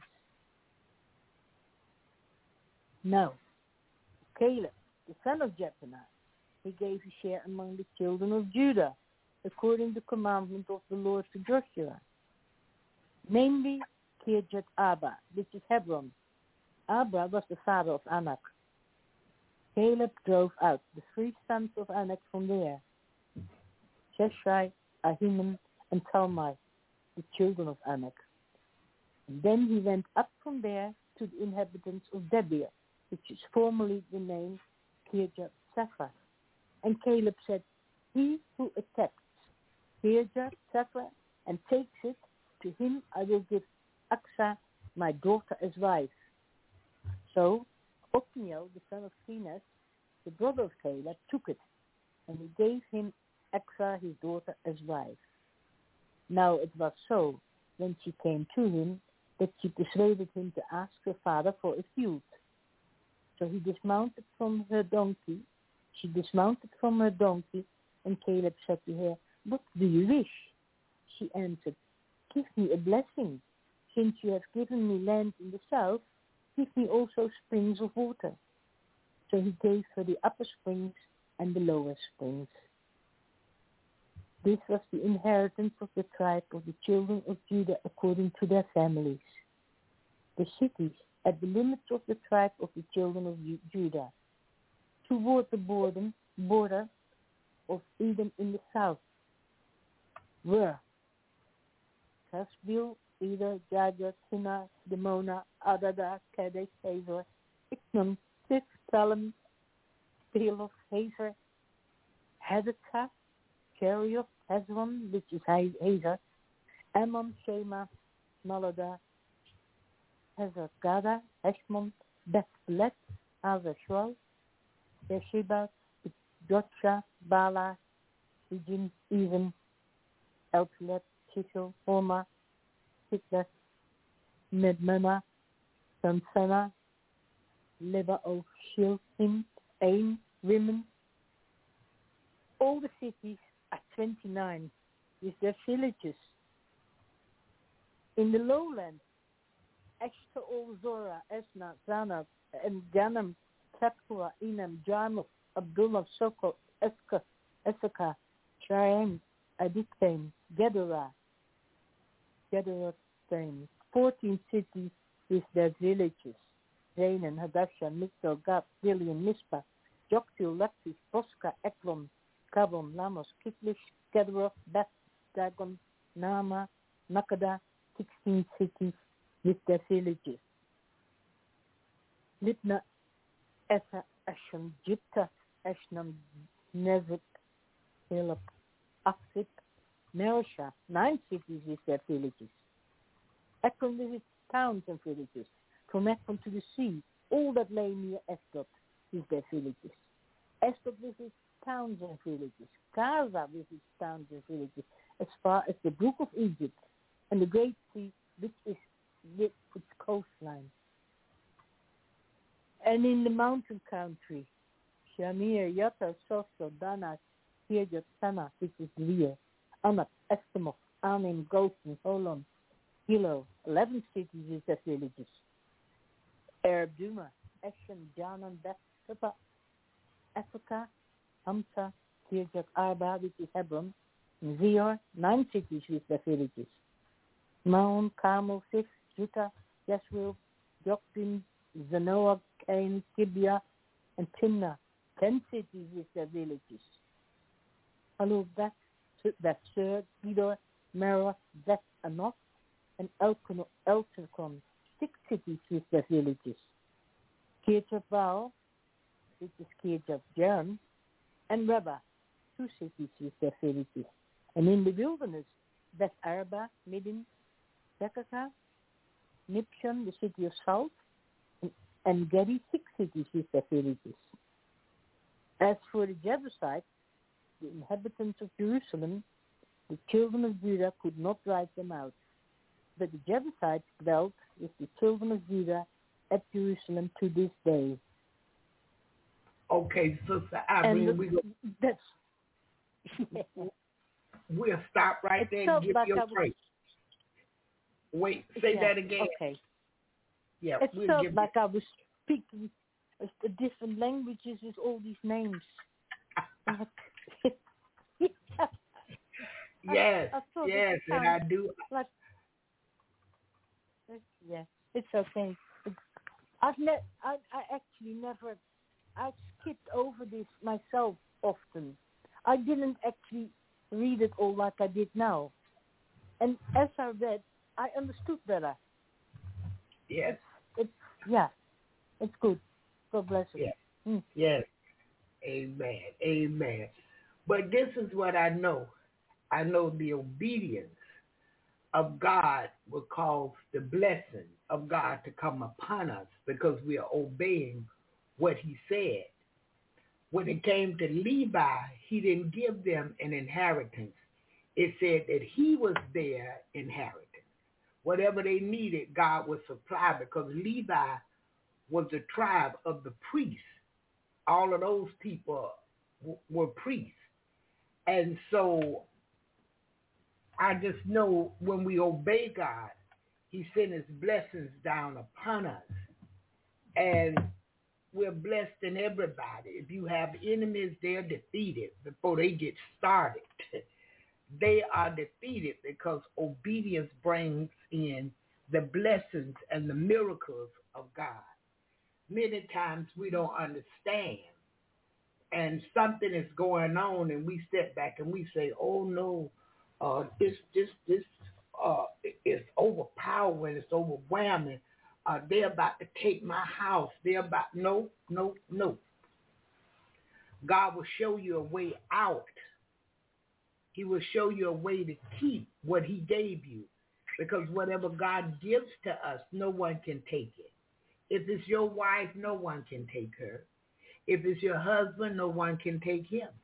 Now, I'm not saying they won't try, but he said no weapon formed against us shall prosper. He didn't say it wouldn't form. Things wouldn't come up. But it won't get no bigger. It won't amount to anything. It'll die right before your eyes because you are already victorious. You are already the winner. Yeah. When we call on the name of Jesus, we are winning right there. Yeah. Because he fights every battle.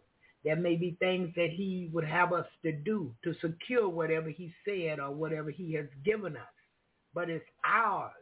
And if we obey God, nobody can take it. He sectioned that thing off to each tribe and did what he told Abraham he would do. And all those names that you heard, tribes, those are the children of Abraham. Yeah, he defeated every enemy they had and brought them on into the promised land. If we remember when it started off, this is what he told Joshua. To be strong and courageous. Go on in, Joshua. Do what I tell you to do, and you will come out more than blessed. Yeah. After the death of Moses, Moses was the servant of the Lord, and Joshua, the son of Nun, was the minister of Moses. And God told him, said, look, my servant Moses is dead. Now get up and go over this Jordan, you and all these people, unto the land which I do give to them, even to the children of Israel.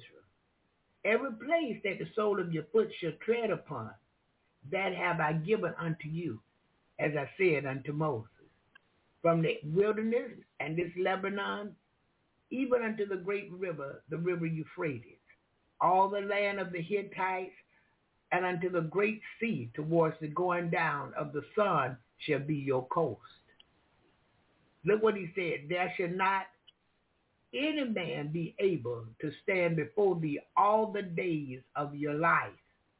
As I was with Moses, so I will be with you. I will not fail you nor forsake. Be strong and of a good courage, for unto this people shalt thou divide for an inheritance the land which I swear unto their fathers to give them. Only be thou strong and very courageous, that thou mayest observe to do according to all the law, which Moses my servant commanded thee. Turn not from it to the right hand or to the left, that thou mayest prosper whithersoever thou goest. And he told him this, this book of the law shall not depart out of thy mouth, but thou shalt meditate therein day and night, that thou mayest observe to do according to all that is written therein. For then thou shalt make thy way prosperous, and then shalt thou have good success. Have not I commanded thee? Be strong and of a good courage. Be not afraid, neither be thou dismayed, for the Lord thy God is with thee, whithersoever thou goest. Yeah. He gave Joshua instructions, and Joshua followed the instructions to the letter. Yeah. He did what God told him to do, and he got to do the uh, inheritance like God told him. He got to divide the land with the people, just as God said in chapter 1 of Joshua. I'm going to you like this for a second. I mean, we hear some noise. But listen, just as God told Joshua, if we will obey him, we will come out with inheritance, we'll come out with land, we'll be prosperous wherever we go. Nobody can take over us. No enemy will win the battle against us. But we must learn to obey God. Obey his voice, obey his written words. I know they say God don't speak. Yes, he does. And he has spoken to every one of us. You may not have known it was him, but he has spoken to you.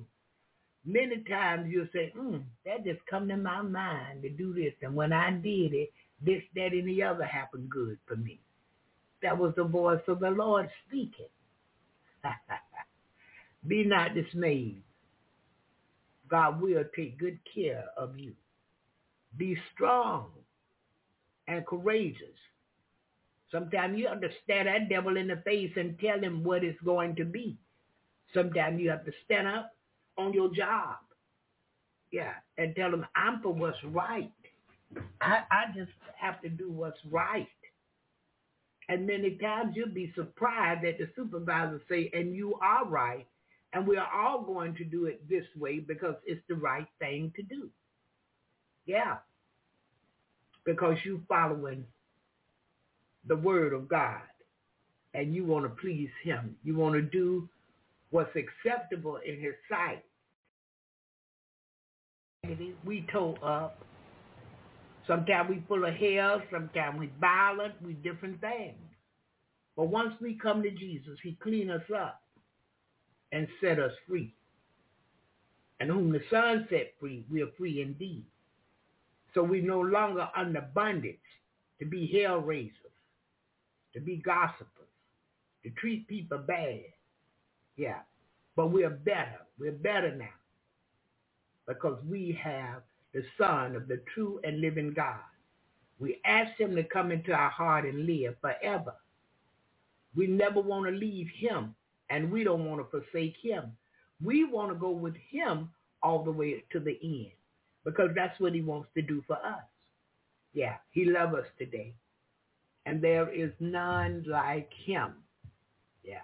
Many times we don't give him a chance. I'm guilty.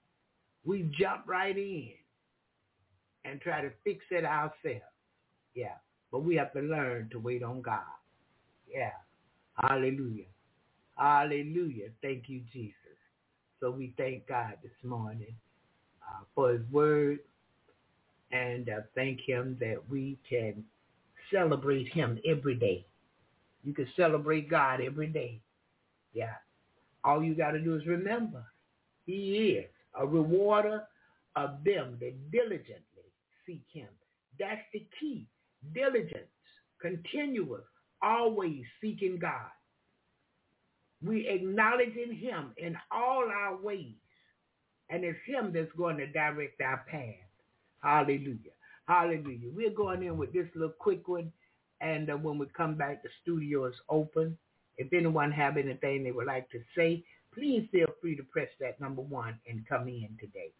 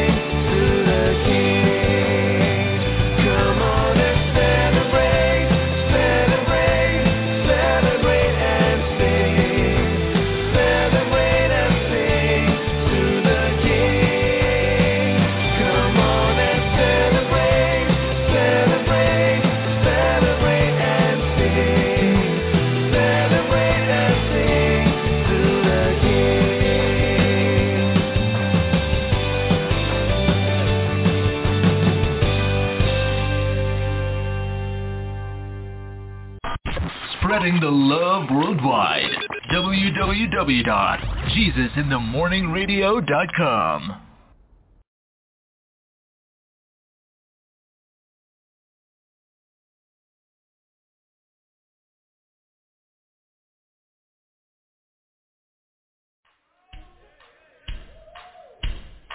Oh, we gonna have church anyhow.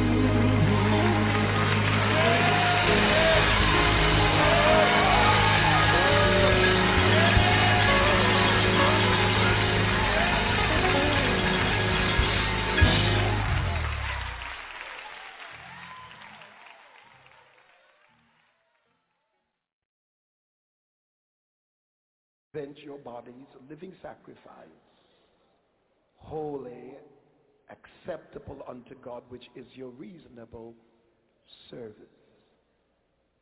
And be not conformed to this world, but be transformed by the renewing of your mind, that ye may prove, dokimazo, what is that good and acceptable and perfect will of God. I want you to notice the premise on which he begins, the very substratum of everything else he says, is, I beg you. And I beg you by the mercies of God or those things that God has done for you through justification, propitiation, reconciliation, redemption, sanctification, and adoption. He's saying, based on what the Lord has done for you, I want you to present your body. It's interesting that this becomes then the basis by which he switches from doctrine to exhortation. Notice how God works with us. He does not ask us to do anything until he does something first. All right. I want you to then just read a little further to verse 15. if you will just slide there, he says now, rejoice with them that do rejoice and weep with them that weep. Be of the same mind one toward another, mind not high things, but condescend to men of low estate. Be not wise in your own conceits. Recompense to no man evil for evil. Provide things honest in the sight of all men. And if it be possible, as much as lieth in you, live peaceably with all men. Dearly beloved, avenge not yourself, but rather give place unto wrath. For it is written, Vengeance is mine, I will repay, saith the Lord. Therefore, if thine enemy hunger, feed him. If he thirst, give him drink. For in so doing, thou shalt heap coals of fire on his head. Be not overcome of evil, but overcome evil with good. I read all of that, the, the, the, the aspect of exhortation to provide the social side of being spiritual or the relationship side of being spiritual. Because here are practical exhortations that are extremely hard to do. Yes? If verse 1 and verse 2 aren't accomplished. I want to talk a little bit about strengthening the foundation of relationships. Self. Strengthening the foundation of relationship, me. Self, me, me, me. Look at your neighbor and say, I got to get myself together. I thought you said that last week. I got to get myself together. I want to open on this premise, and I want to just throw this out to you. That self is the substratum or the base of all relationships. I propose that very humbly to you. That you cannot have a relationship without you. Can I just take my time tonight? If, if I don't hoop tonight, is it all right?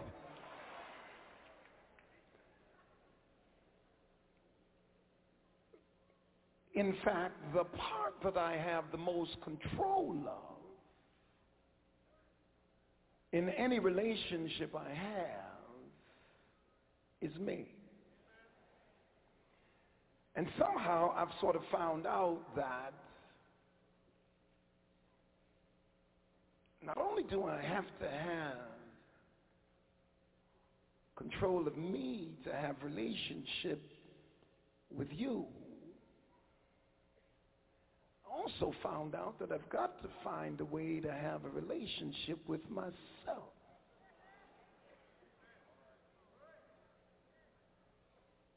If I can get along with me, I think I can get along with you. The problem I've been having is that I've been blaming everybody else for what's wrong with me. I think I got to get myself together. I want to give you a fundamental truth, and, and, and let's go uh, plunge into this fundamental truth. God said, it is not good that man should be alone. God said it. So he said, I will make an helpmeet for him. Now you told me when I went to church that if I were spiritual, that that was all I need. But God said, it is not good for man to be alone. Now, we've got some problems with that. Because how can I be alone if God is there?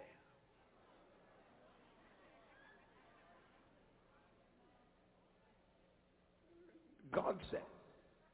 Now, notice now, no one else evaluated man's mental state of being because no one else was there with him but God. So God became his psychiatrist and looked into his mind. And God decided that it was not good for the man to be alone. Now, you told me that all I need is God. And I'm trying to figure out now, how can man be alone if God is there? Seems like God's trying to tell us something.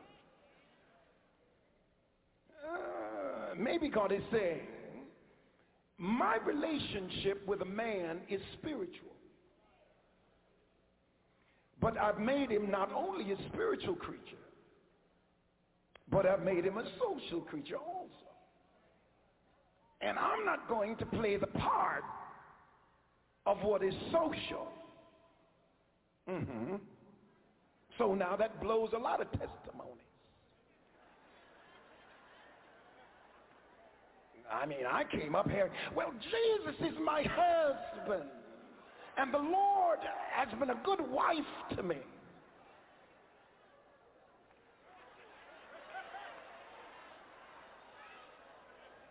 I don't think so. Because my relationship with God is not physical. Oh, I don't know much I talk about this stuff. My relationship with God is not social. My relationship with God is spiritual. So God then can say, it is not good for man to be alone and be there because there are certain things he will not meet. But he will provide to meet them. Ah, I got to get myself together. I've been thinking this thing a little strange. You see, now, now, now, now, I, I'm, I'm going to act like we have a little fireside talk tonight. We're just going to talk a little bit. You know, I, I can always pull the preacher in anywhere along the line, but we need to talk a little bit here. We need to face some real things here. Prayer will keep you, but prayer won't satisfy you.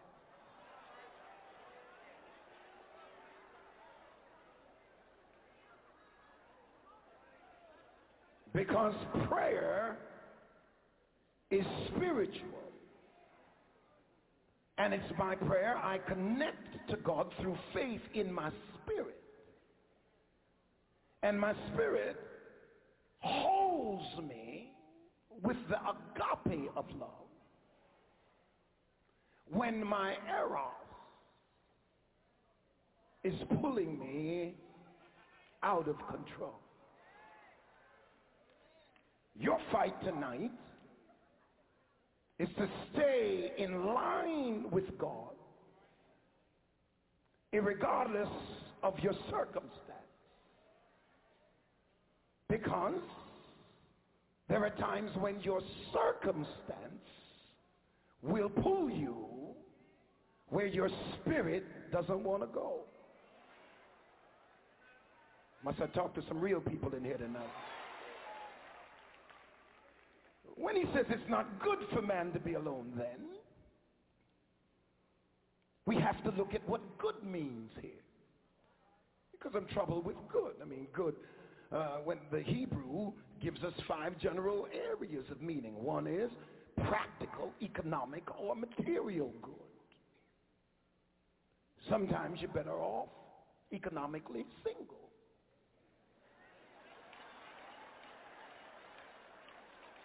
So uh, it couldn't be that.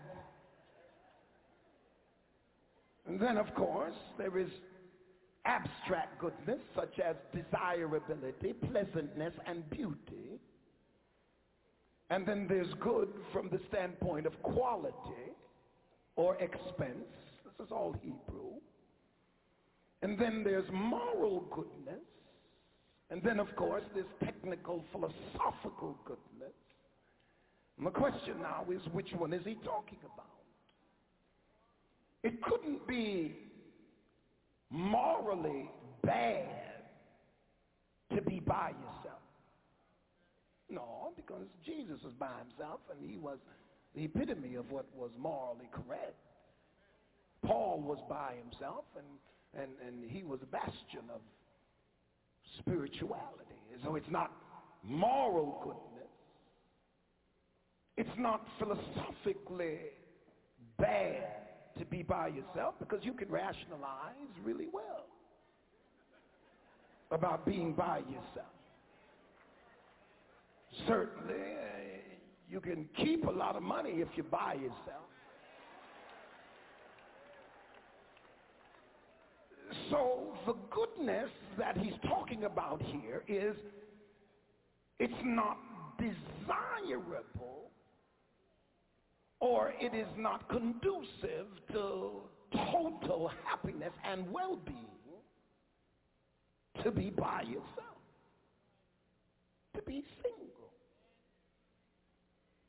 Why? Because it's not good, desirable. Economically, that's out. Morally, that's out. But now, desirable, I, I don't desire to be by myself. That's not our desire. Why? Because God made us spiritual and social. And even though he's there and I'm high in the Holy Ghost, there are times when I need to talk to somebody that I can lay my eyes on. Oh, I'm going to have some church tonight.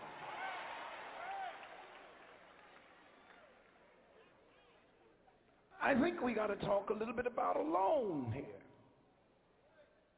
Because alone from the etymological root here is to be separated, separated and isolated. So God now, my psychiatrist, has decided that it's not good for me to be alone after he made me by myself. Because he understands something about being separated and isolated. Satan likes to deal with folk who are isolated. Because a lot of wild things go on in your mind when you're by yourself. And most of the things that go on in your mind when you're by yourself is negative towards self. You begin to think nobody wants you. You begin to think you're less than others. Oh, you begin to think that something must be wrong with me. Maybe I don't have the physical pulchritude that others seem to have. And, and, and somehow there's a difference because when you're separate and isolated because you're abandoned,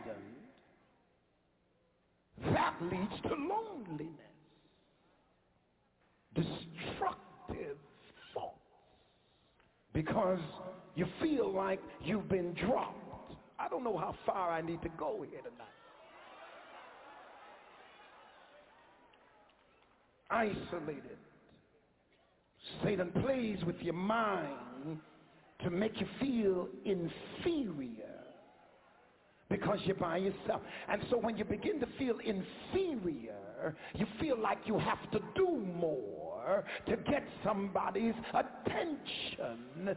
And then Satan will provide somebody to use you because you're willing to give up more not to be alone. Because you feel like you've been dropped.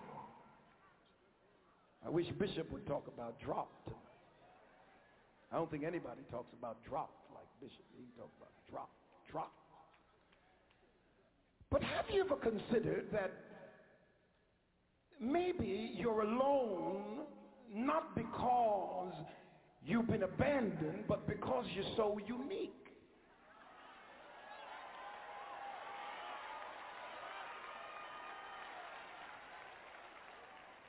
Have you considered that maybe you're alone because you have narrow parameters and refuse to allow anything in your parameters that does not suit the God you serve and how you feel about yourself? Or touch somebody say, I'm getting myself together. Touch somebody else say, I'm feeling better about myself. And the, the better I feel about myself is the less I want to be bothered with some folk who just don't have anything to do but make a mess of my life. Is it all right to talk a little bit?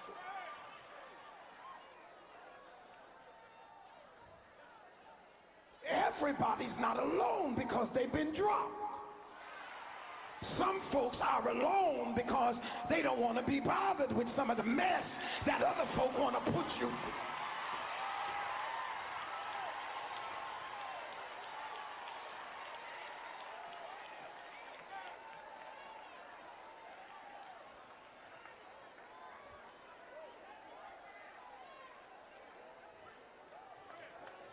Oh, God, help me.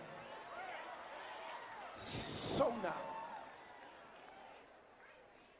it's not desirable for man to be separated or isolated. So then God solves the problems of man's social dilemma. God solved it since he made him that way. The thing I like about God is whatever he allows, he takes responsibility for. That's, that's, now you can note that about your God. If he allows Satan to mess with you, he takes responsibility for it. And after Satan gets through, he's going to do his work. And he'll give you double for your trouble after he lets the devil mess with your life. Uh, give somebody a high five and say, God's getting ready to fix things. It's, it's God's turn to work now. The devil's been working long enough, but God is getting ready. I just got to get myself. That's all I got to do. Get myself together. Whew, God. So now God became the man's psychiatrist, evaluated the man's mind. Then God became the man's nurse and led him into the hospital under the panoply of the sky. Then God became a bone surgeon and cut the man open. Then God became a human constructor, took a bone out of the man and created a woman. Then God became the woman's father and brought her to the man. Then God stepped back and became the preacher and said, who giveth this woman to be the bride of this man? He solved the problem. Touch somebody say, God's getting ready to solve your problem, but you got to get yourself together.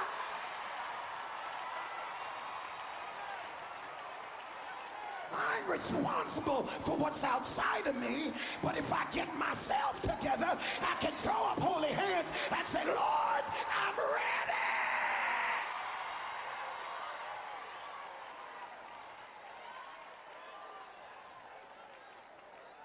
Got to get myself together. Everything was fine then, but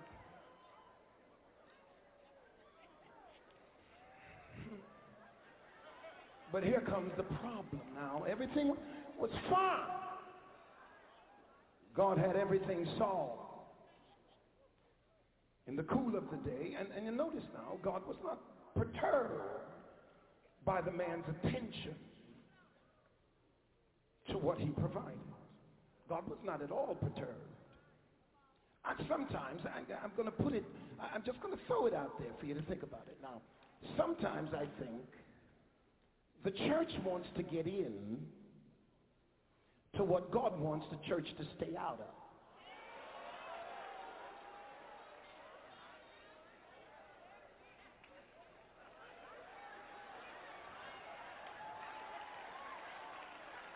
A lot of folk are by themselves today because the church decided to tell them what to do in their bedroom.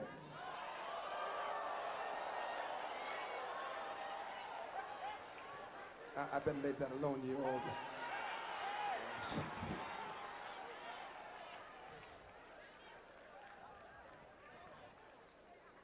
But the problem with the man was that God blessed him so good, he made a bad choice.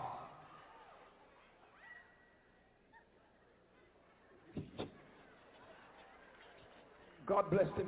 The first thing he hollered was, woman. Oh, Jesus. Now, don't tell me God does not know how to bless. Do you know that a man will go crazy and halfway destroy you over a woman? And no man in here designed one. That's another thing I want to tell the church. God believes in you having a good time. Because God did not ask Adam how to design a woman. He was asleep.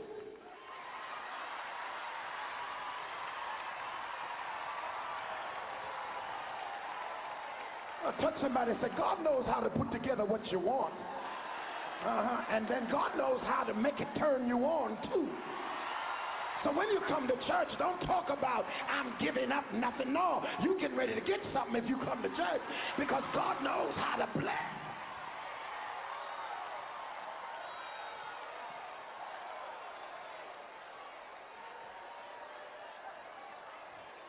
Oh, you ain't got to go out there and find something, you know, for yourself. God knows how to pick something out for you. All you got to do is get yourself together. Yeah? Uh, you know what the Lord just told me? He said, I already got your gift. It's already ready for you. You the one not ready for it.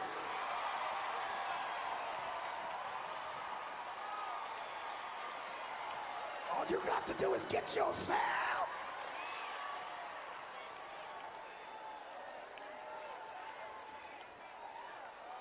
I just want to talk tonight. Is that all right?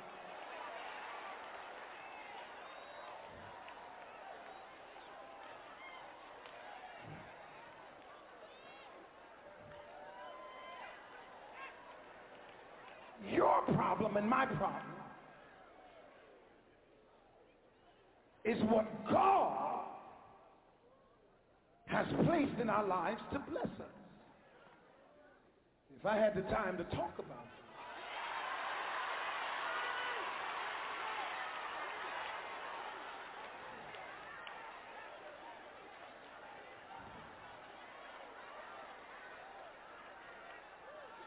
it, this side is spirit. This side is flesh. This side is agape. This side is eros. I used to think in my early ministry that agape and eros were not connected after reading Plato. But then I found out that God is the one who breathes into man. And if he breathes into man, then he breathes into him agape. When agape hit the, hit the flesh, then it threw something else out. Because, I don't know much I talk like this. Folk don't get married over agape. Folk get married out of eros. But the mistake we make is to let our eros control our agape. agape has to always control eros. Because agape is when you got yourself together with God, you can handle whatever he gives you. Oh, I feel God in this place. Pull on somebody. Say, you coming out tonight. Amen. You coming out tonight. You ain't coming out. You ain't going in the way you. Uh, you coming out different tonight. Amen. Amen. You might not shout tonight, but you coming out different. And when you walk out of here, you're going to tell the devil, I got my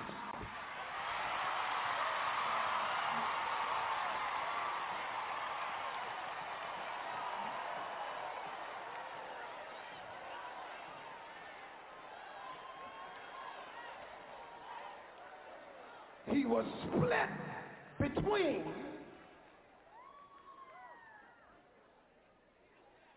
his relationship with God and the woman God gave. Split. God bless you so good that you got a war between the giver and the gift. Oh, that's, that's the problem why you ain't been in church. Because you've been running after a gift trying to get yourself blessed and forgot who was the one that made her. You were asleep when God made her, which means if you hang with him and if she don't want him, he can find somebody else to bless you with. But you got to stay with the giver if the gift goes crazy.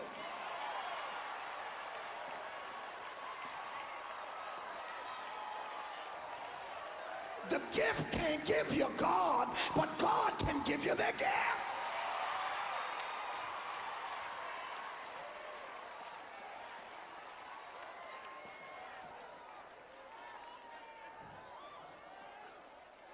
His choice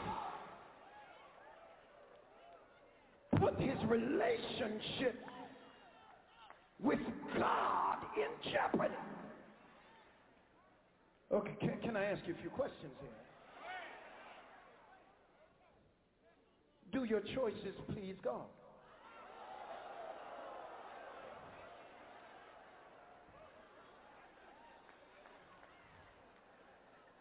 Oh, oh.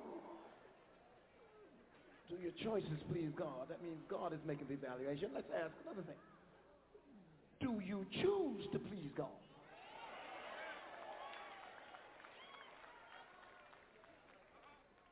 Or do you choose to please yourself?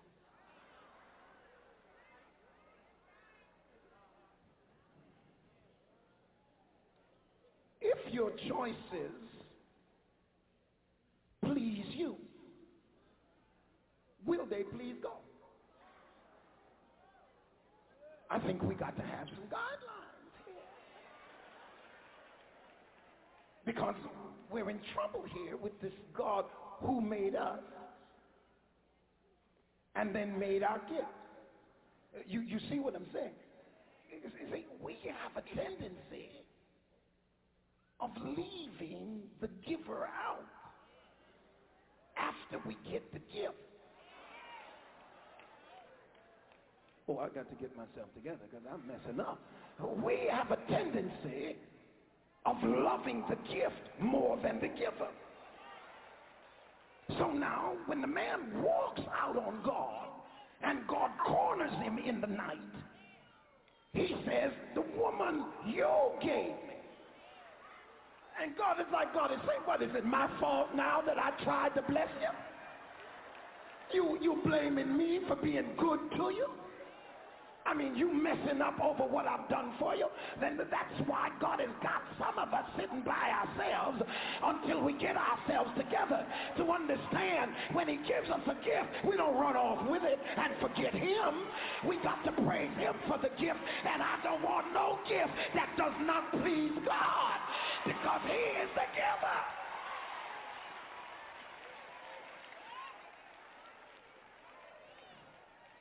Well, I didn't get so many folk happy on that.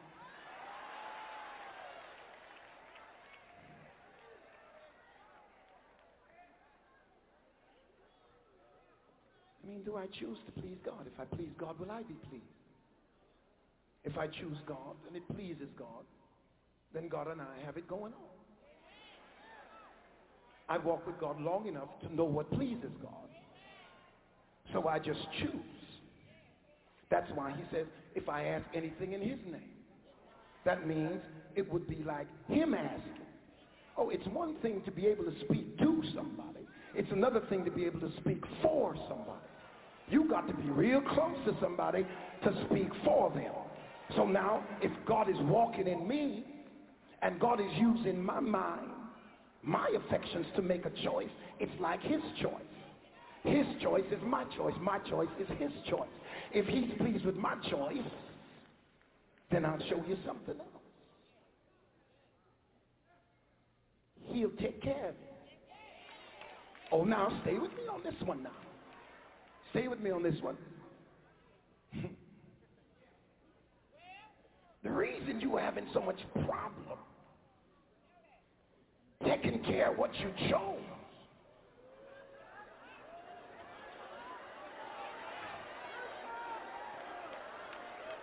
It's simple. Your choice didn't please God. Uh, how, how else can I put it? It's real simple. Because you failed to read that God is a jealous God. And anybody jealous when you choose somebody over them, they cut you off. Heard what he said? He said, by the sweat of your brow, you gonna eat bread now. I gave you everything, and you chose somebody else over me. You better get yourself together because I'm Jehovah Jireh. And you got to have me to bless who's ever with you. So you better make sure who you put in your life, God is in the choice touch somebody and say, make God happy whenever you choose, and then you'll get a Mercedes in two weeks instead of 20 years.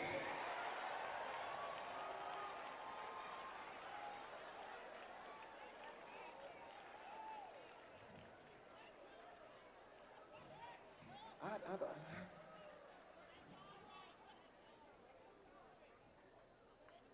you have to understand this. I got to get myself together. Because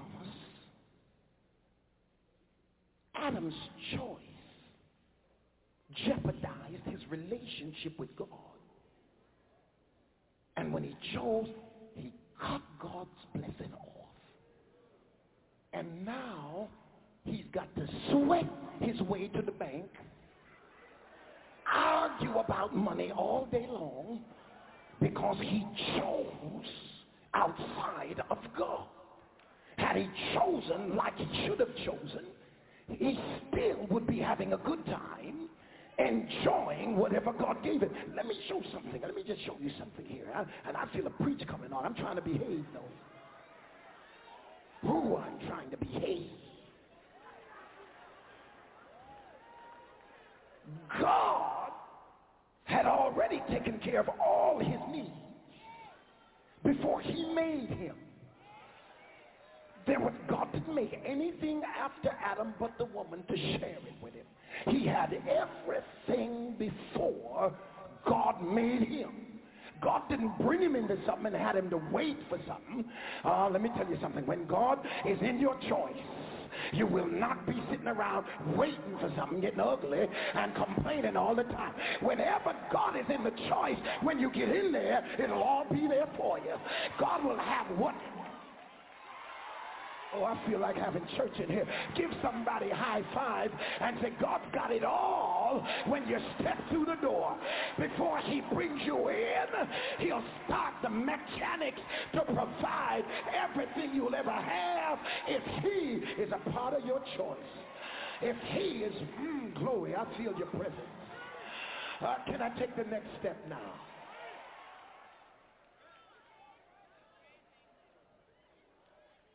Here now comes self and selfishness. Because man now is in adjustment. Because you have to leave and cleave.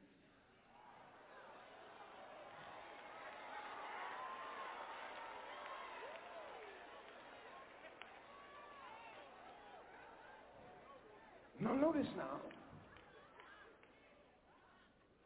when the man was, when the man came to himself, he was with God. But then he made a choice that excluded God. I want to deal with the leaving part. Whenever you leave God for your choice, you're doing it yourself now. You on self. Touch somebody and say, now you on self now. Amen. A while ago you were with God, but you made a choice. You thought you were choosing something for yourself, but you choose to give something up in the choice you choose to take. And what you did was you choose not to have God when you choose what God didn't want you to have. So now who's going to make it happen? You. Leaving God means doing it yourself. So now my choices mean that self is an adjustment to whatever I choose. Oh, it's going to get heavy here in a while. Because now, because I don't have anybody to consult with, I got to go on my own. and now every time that that I choose moves, I got to adjust. Uh, oh, here's how you put it. You got me going through changes.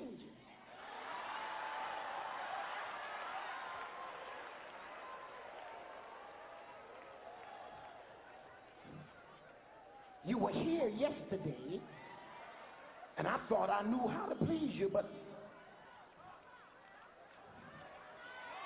where are you today?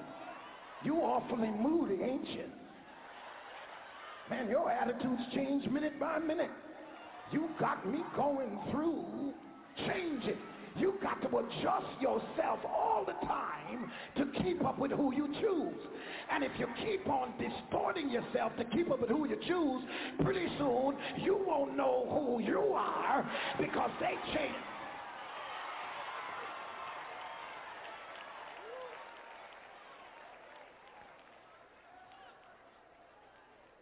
I touch somebody and say, I got to get my myself together. Tell somebody else, I seriously have to get myself together.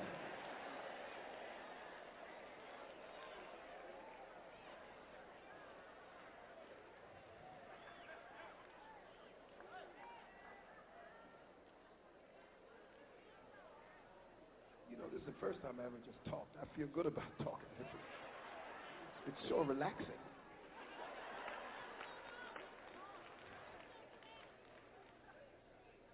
Look at somebody and tell them, I'm always stuck with my feelings.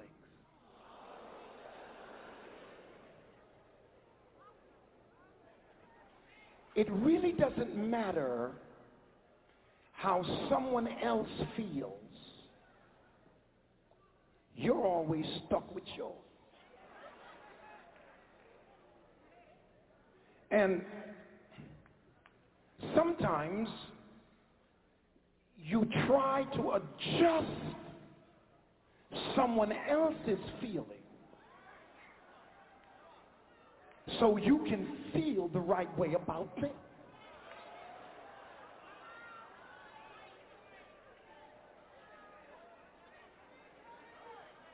That's why I want to know how you feel about me so I can know how to feel about you.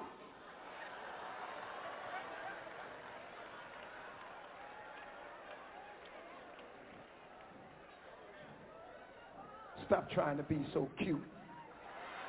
You know I'm telling the truth.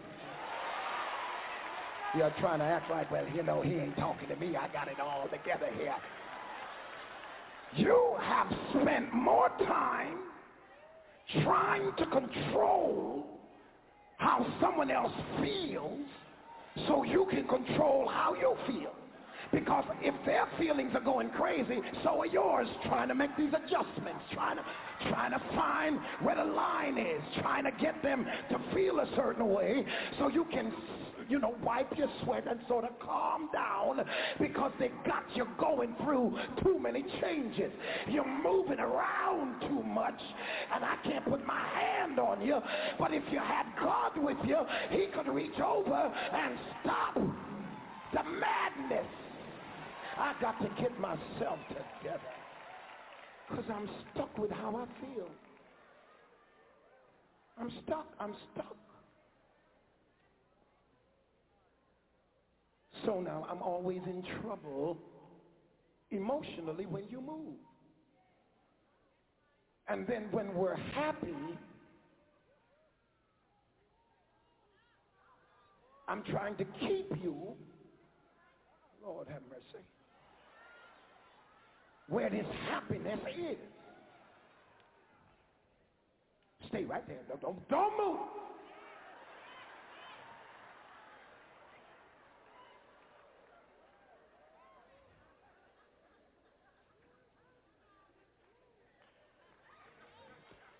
Stay there. I feel good about you now. Just don't move here. You you see. Now, the, the thing that goes wrong is I'm adjusting when I'm hurting because I don't like the pain. And I'm trying to get you now to quit putting this pain on me with all these changes you're putting me through. I'm getting of jumping around here, readjusting my feelings to how you're making me feel, and I can't control how you feel, but I'm stuck with how I feel. Now it gets really crazy. When you can feel good about what's hurting me.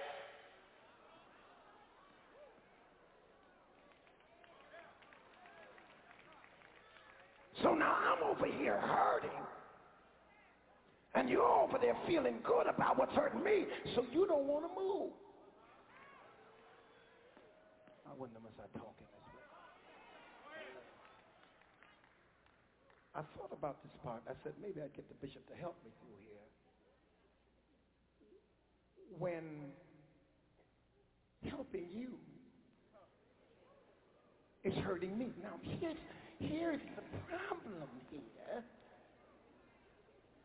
That's why he said now you've got to learn to weep when they weep rejoice when they rejoice. But in order to that, we got to sync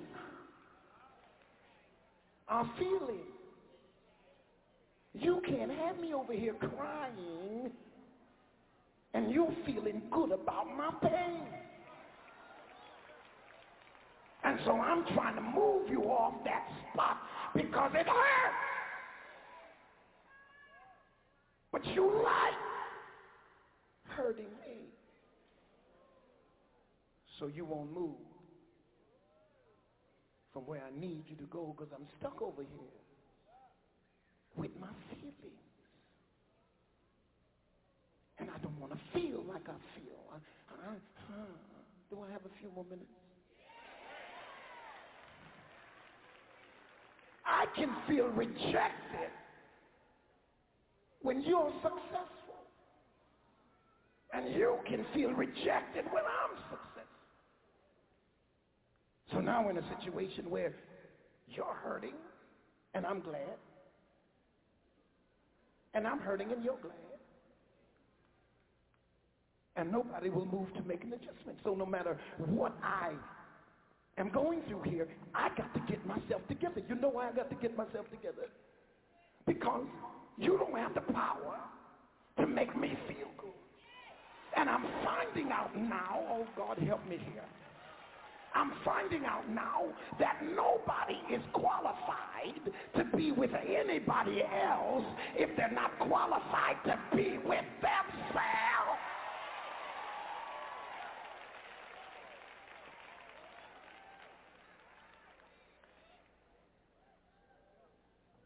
I don't want I don't want to mess with you tonight.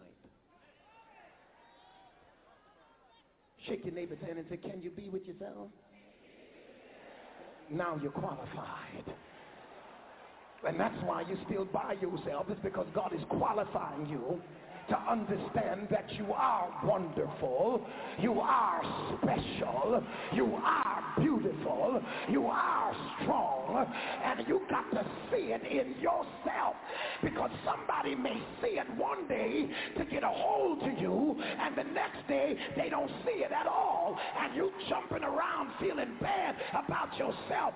And why do you expect the person beside you to make you happy if you don't know how to make yourself yourself happy.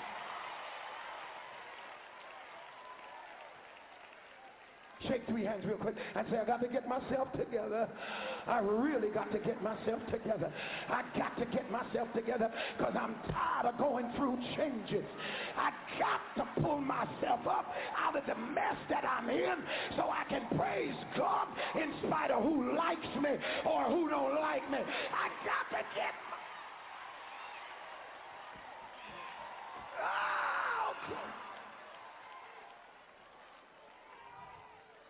Mm. I feel the presence of God here. Got to get myself together. I can't let my found something else about this. I'm sick of chasing my heart.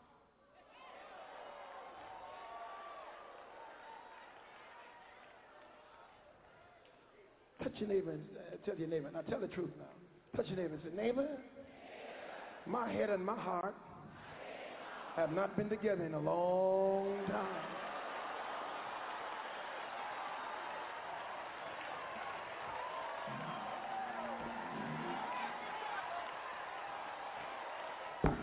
Mm-hmm, come on. Uh-huh, then you sit up looking like this yet. Your head and your heart have been on two different roads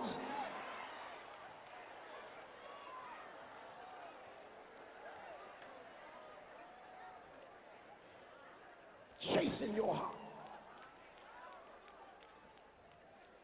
Head saying, no, no, no, no, no, no, don't fall in love over there. Please, please, please, please, please, please, please. And heart said,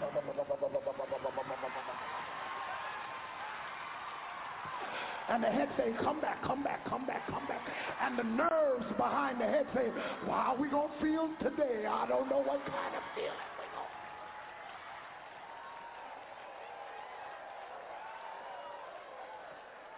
No, you don't have no business over there. But your heart said, go, go, go, go, go. Your head said, no, no, no, no, no. And your nerve says, oh, Lord, how are we going to feel next week? We getting ready to go on another one of these trips. We getting ready to be devastated again. How many months is it going to be this time before we can praise the Lord?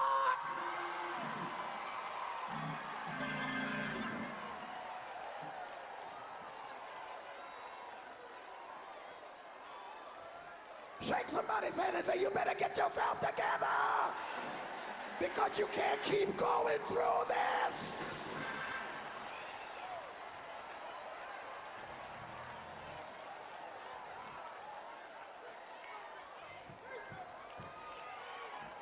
I gotta get my heart back. I'm trying to be good about this tonight.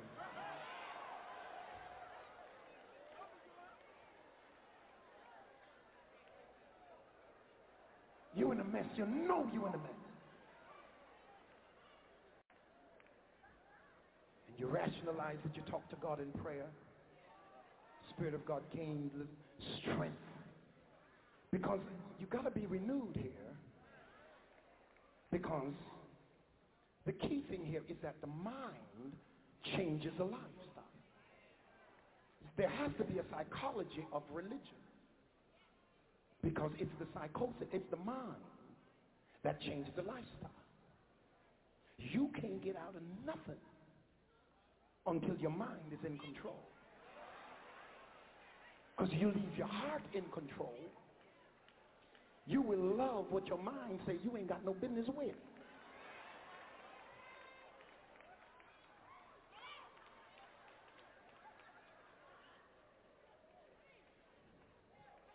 So what happens now is by faith in God, you move him into your spirit.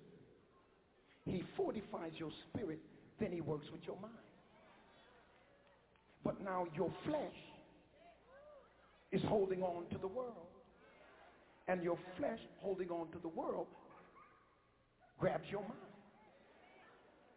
So now the mind is where the war is between listening to the flesh, holding on to the world, or listening to the spirit, holding on to God. God says, if you're not transformed, you will keep on having last year, this time's experience next year. And your mind will say, we have been here before. Let me help decide through the Spirit what you get a hold to. For God's sake, quit going by this flesh, trying to decide what you get a hold to, because we have been here before. And I'm tired of chasing your heart. Stop the heart and let the mind catch up. You, you understand? So that you can say, no, let, let me take it even further here. I'm trying to behave. I hope my time is running out.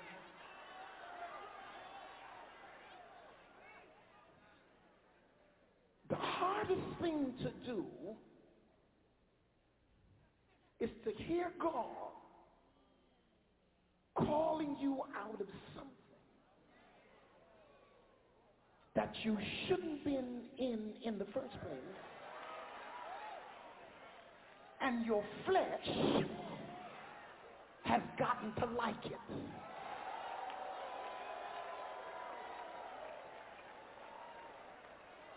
Somebody said, did he go there? Did he really go there?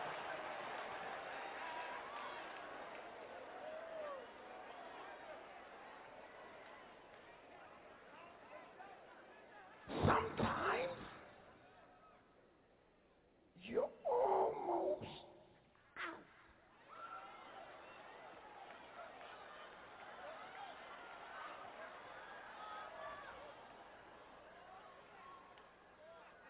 And something rises in you in the night and says, call now.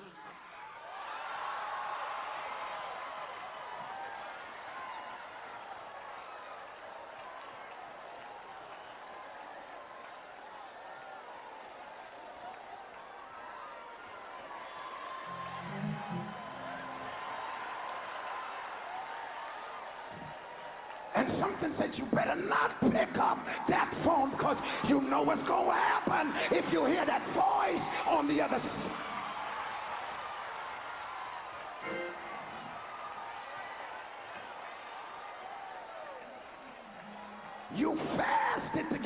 That mess. You prayed to get out of that mess. You beg God to get you out of that mess. Don't pick up the phone.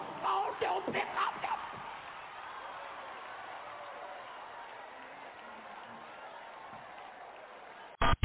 Spreading the love worldwide. www.jesusinthemorningradio.com.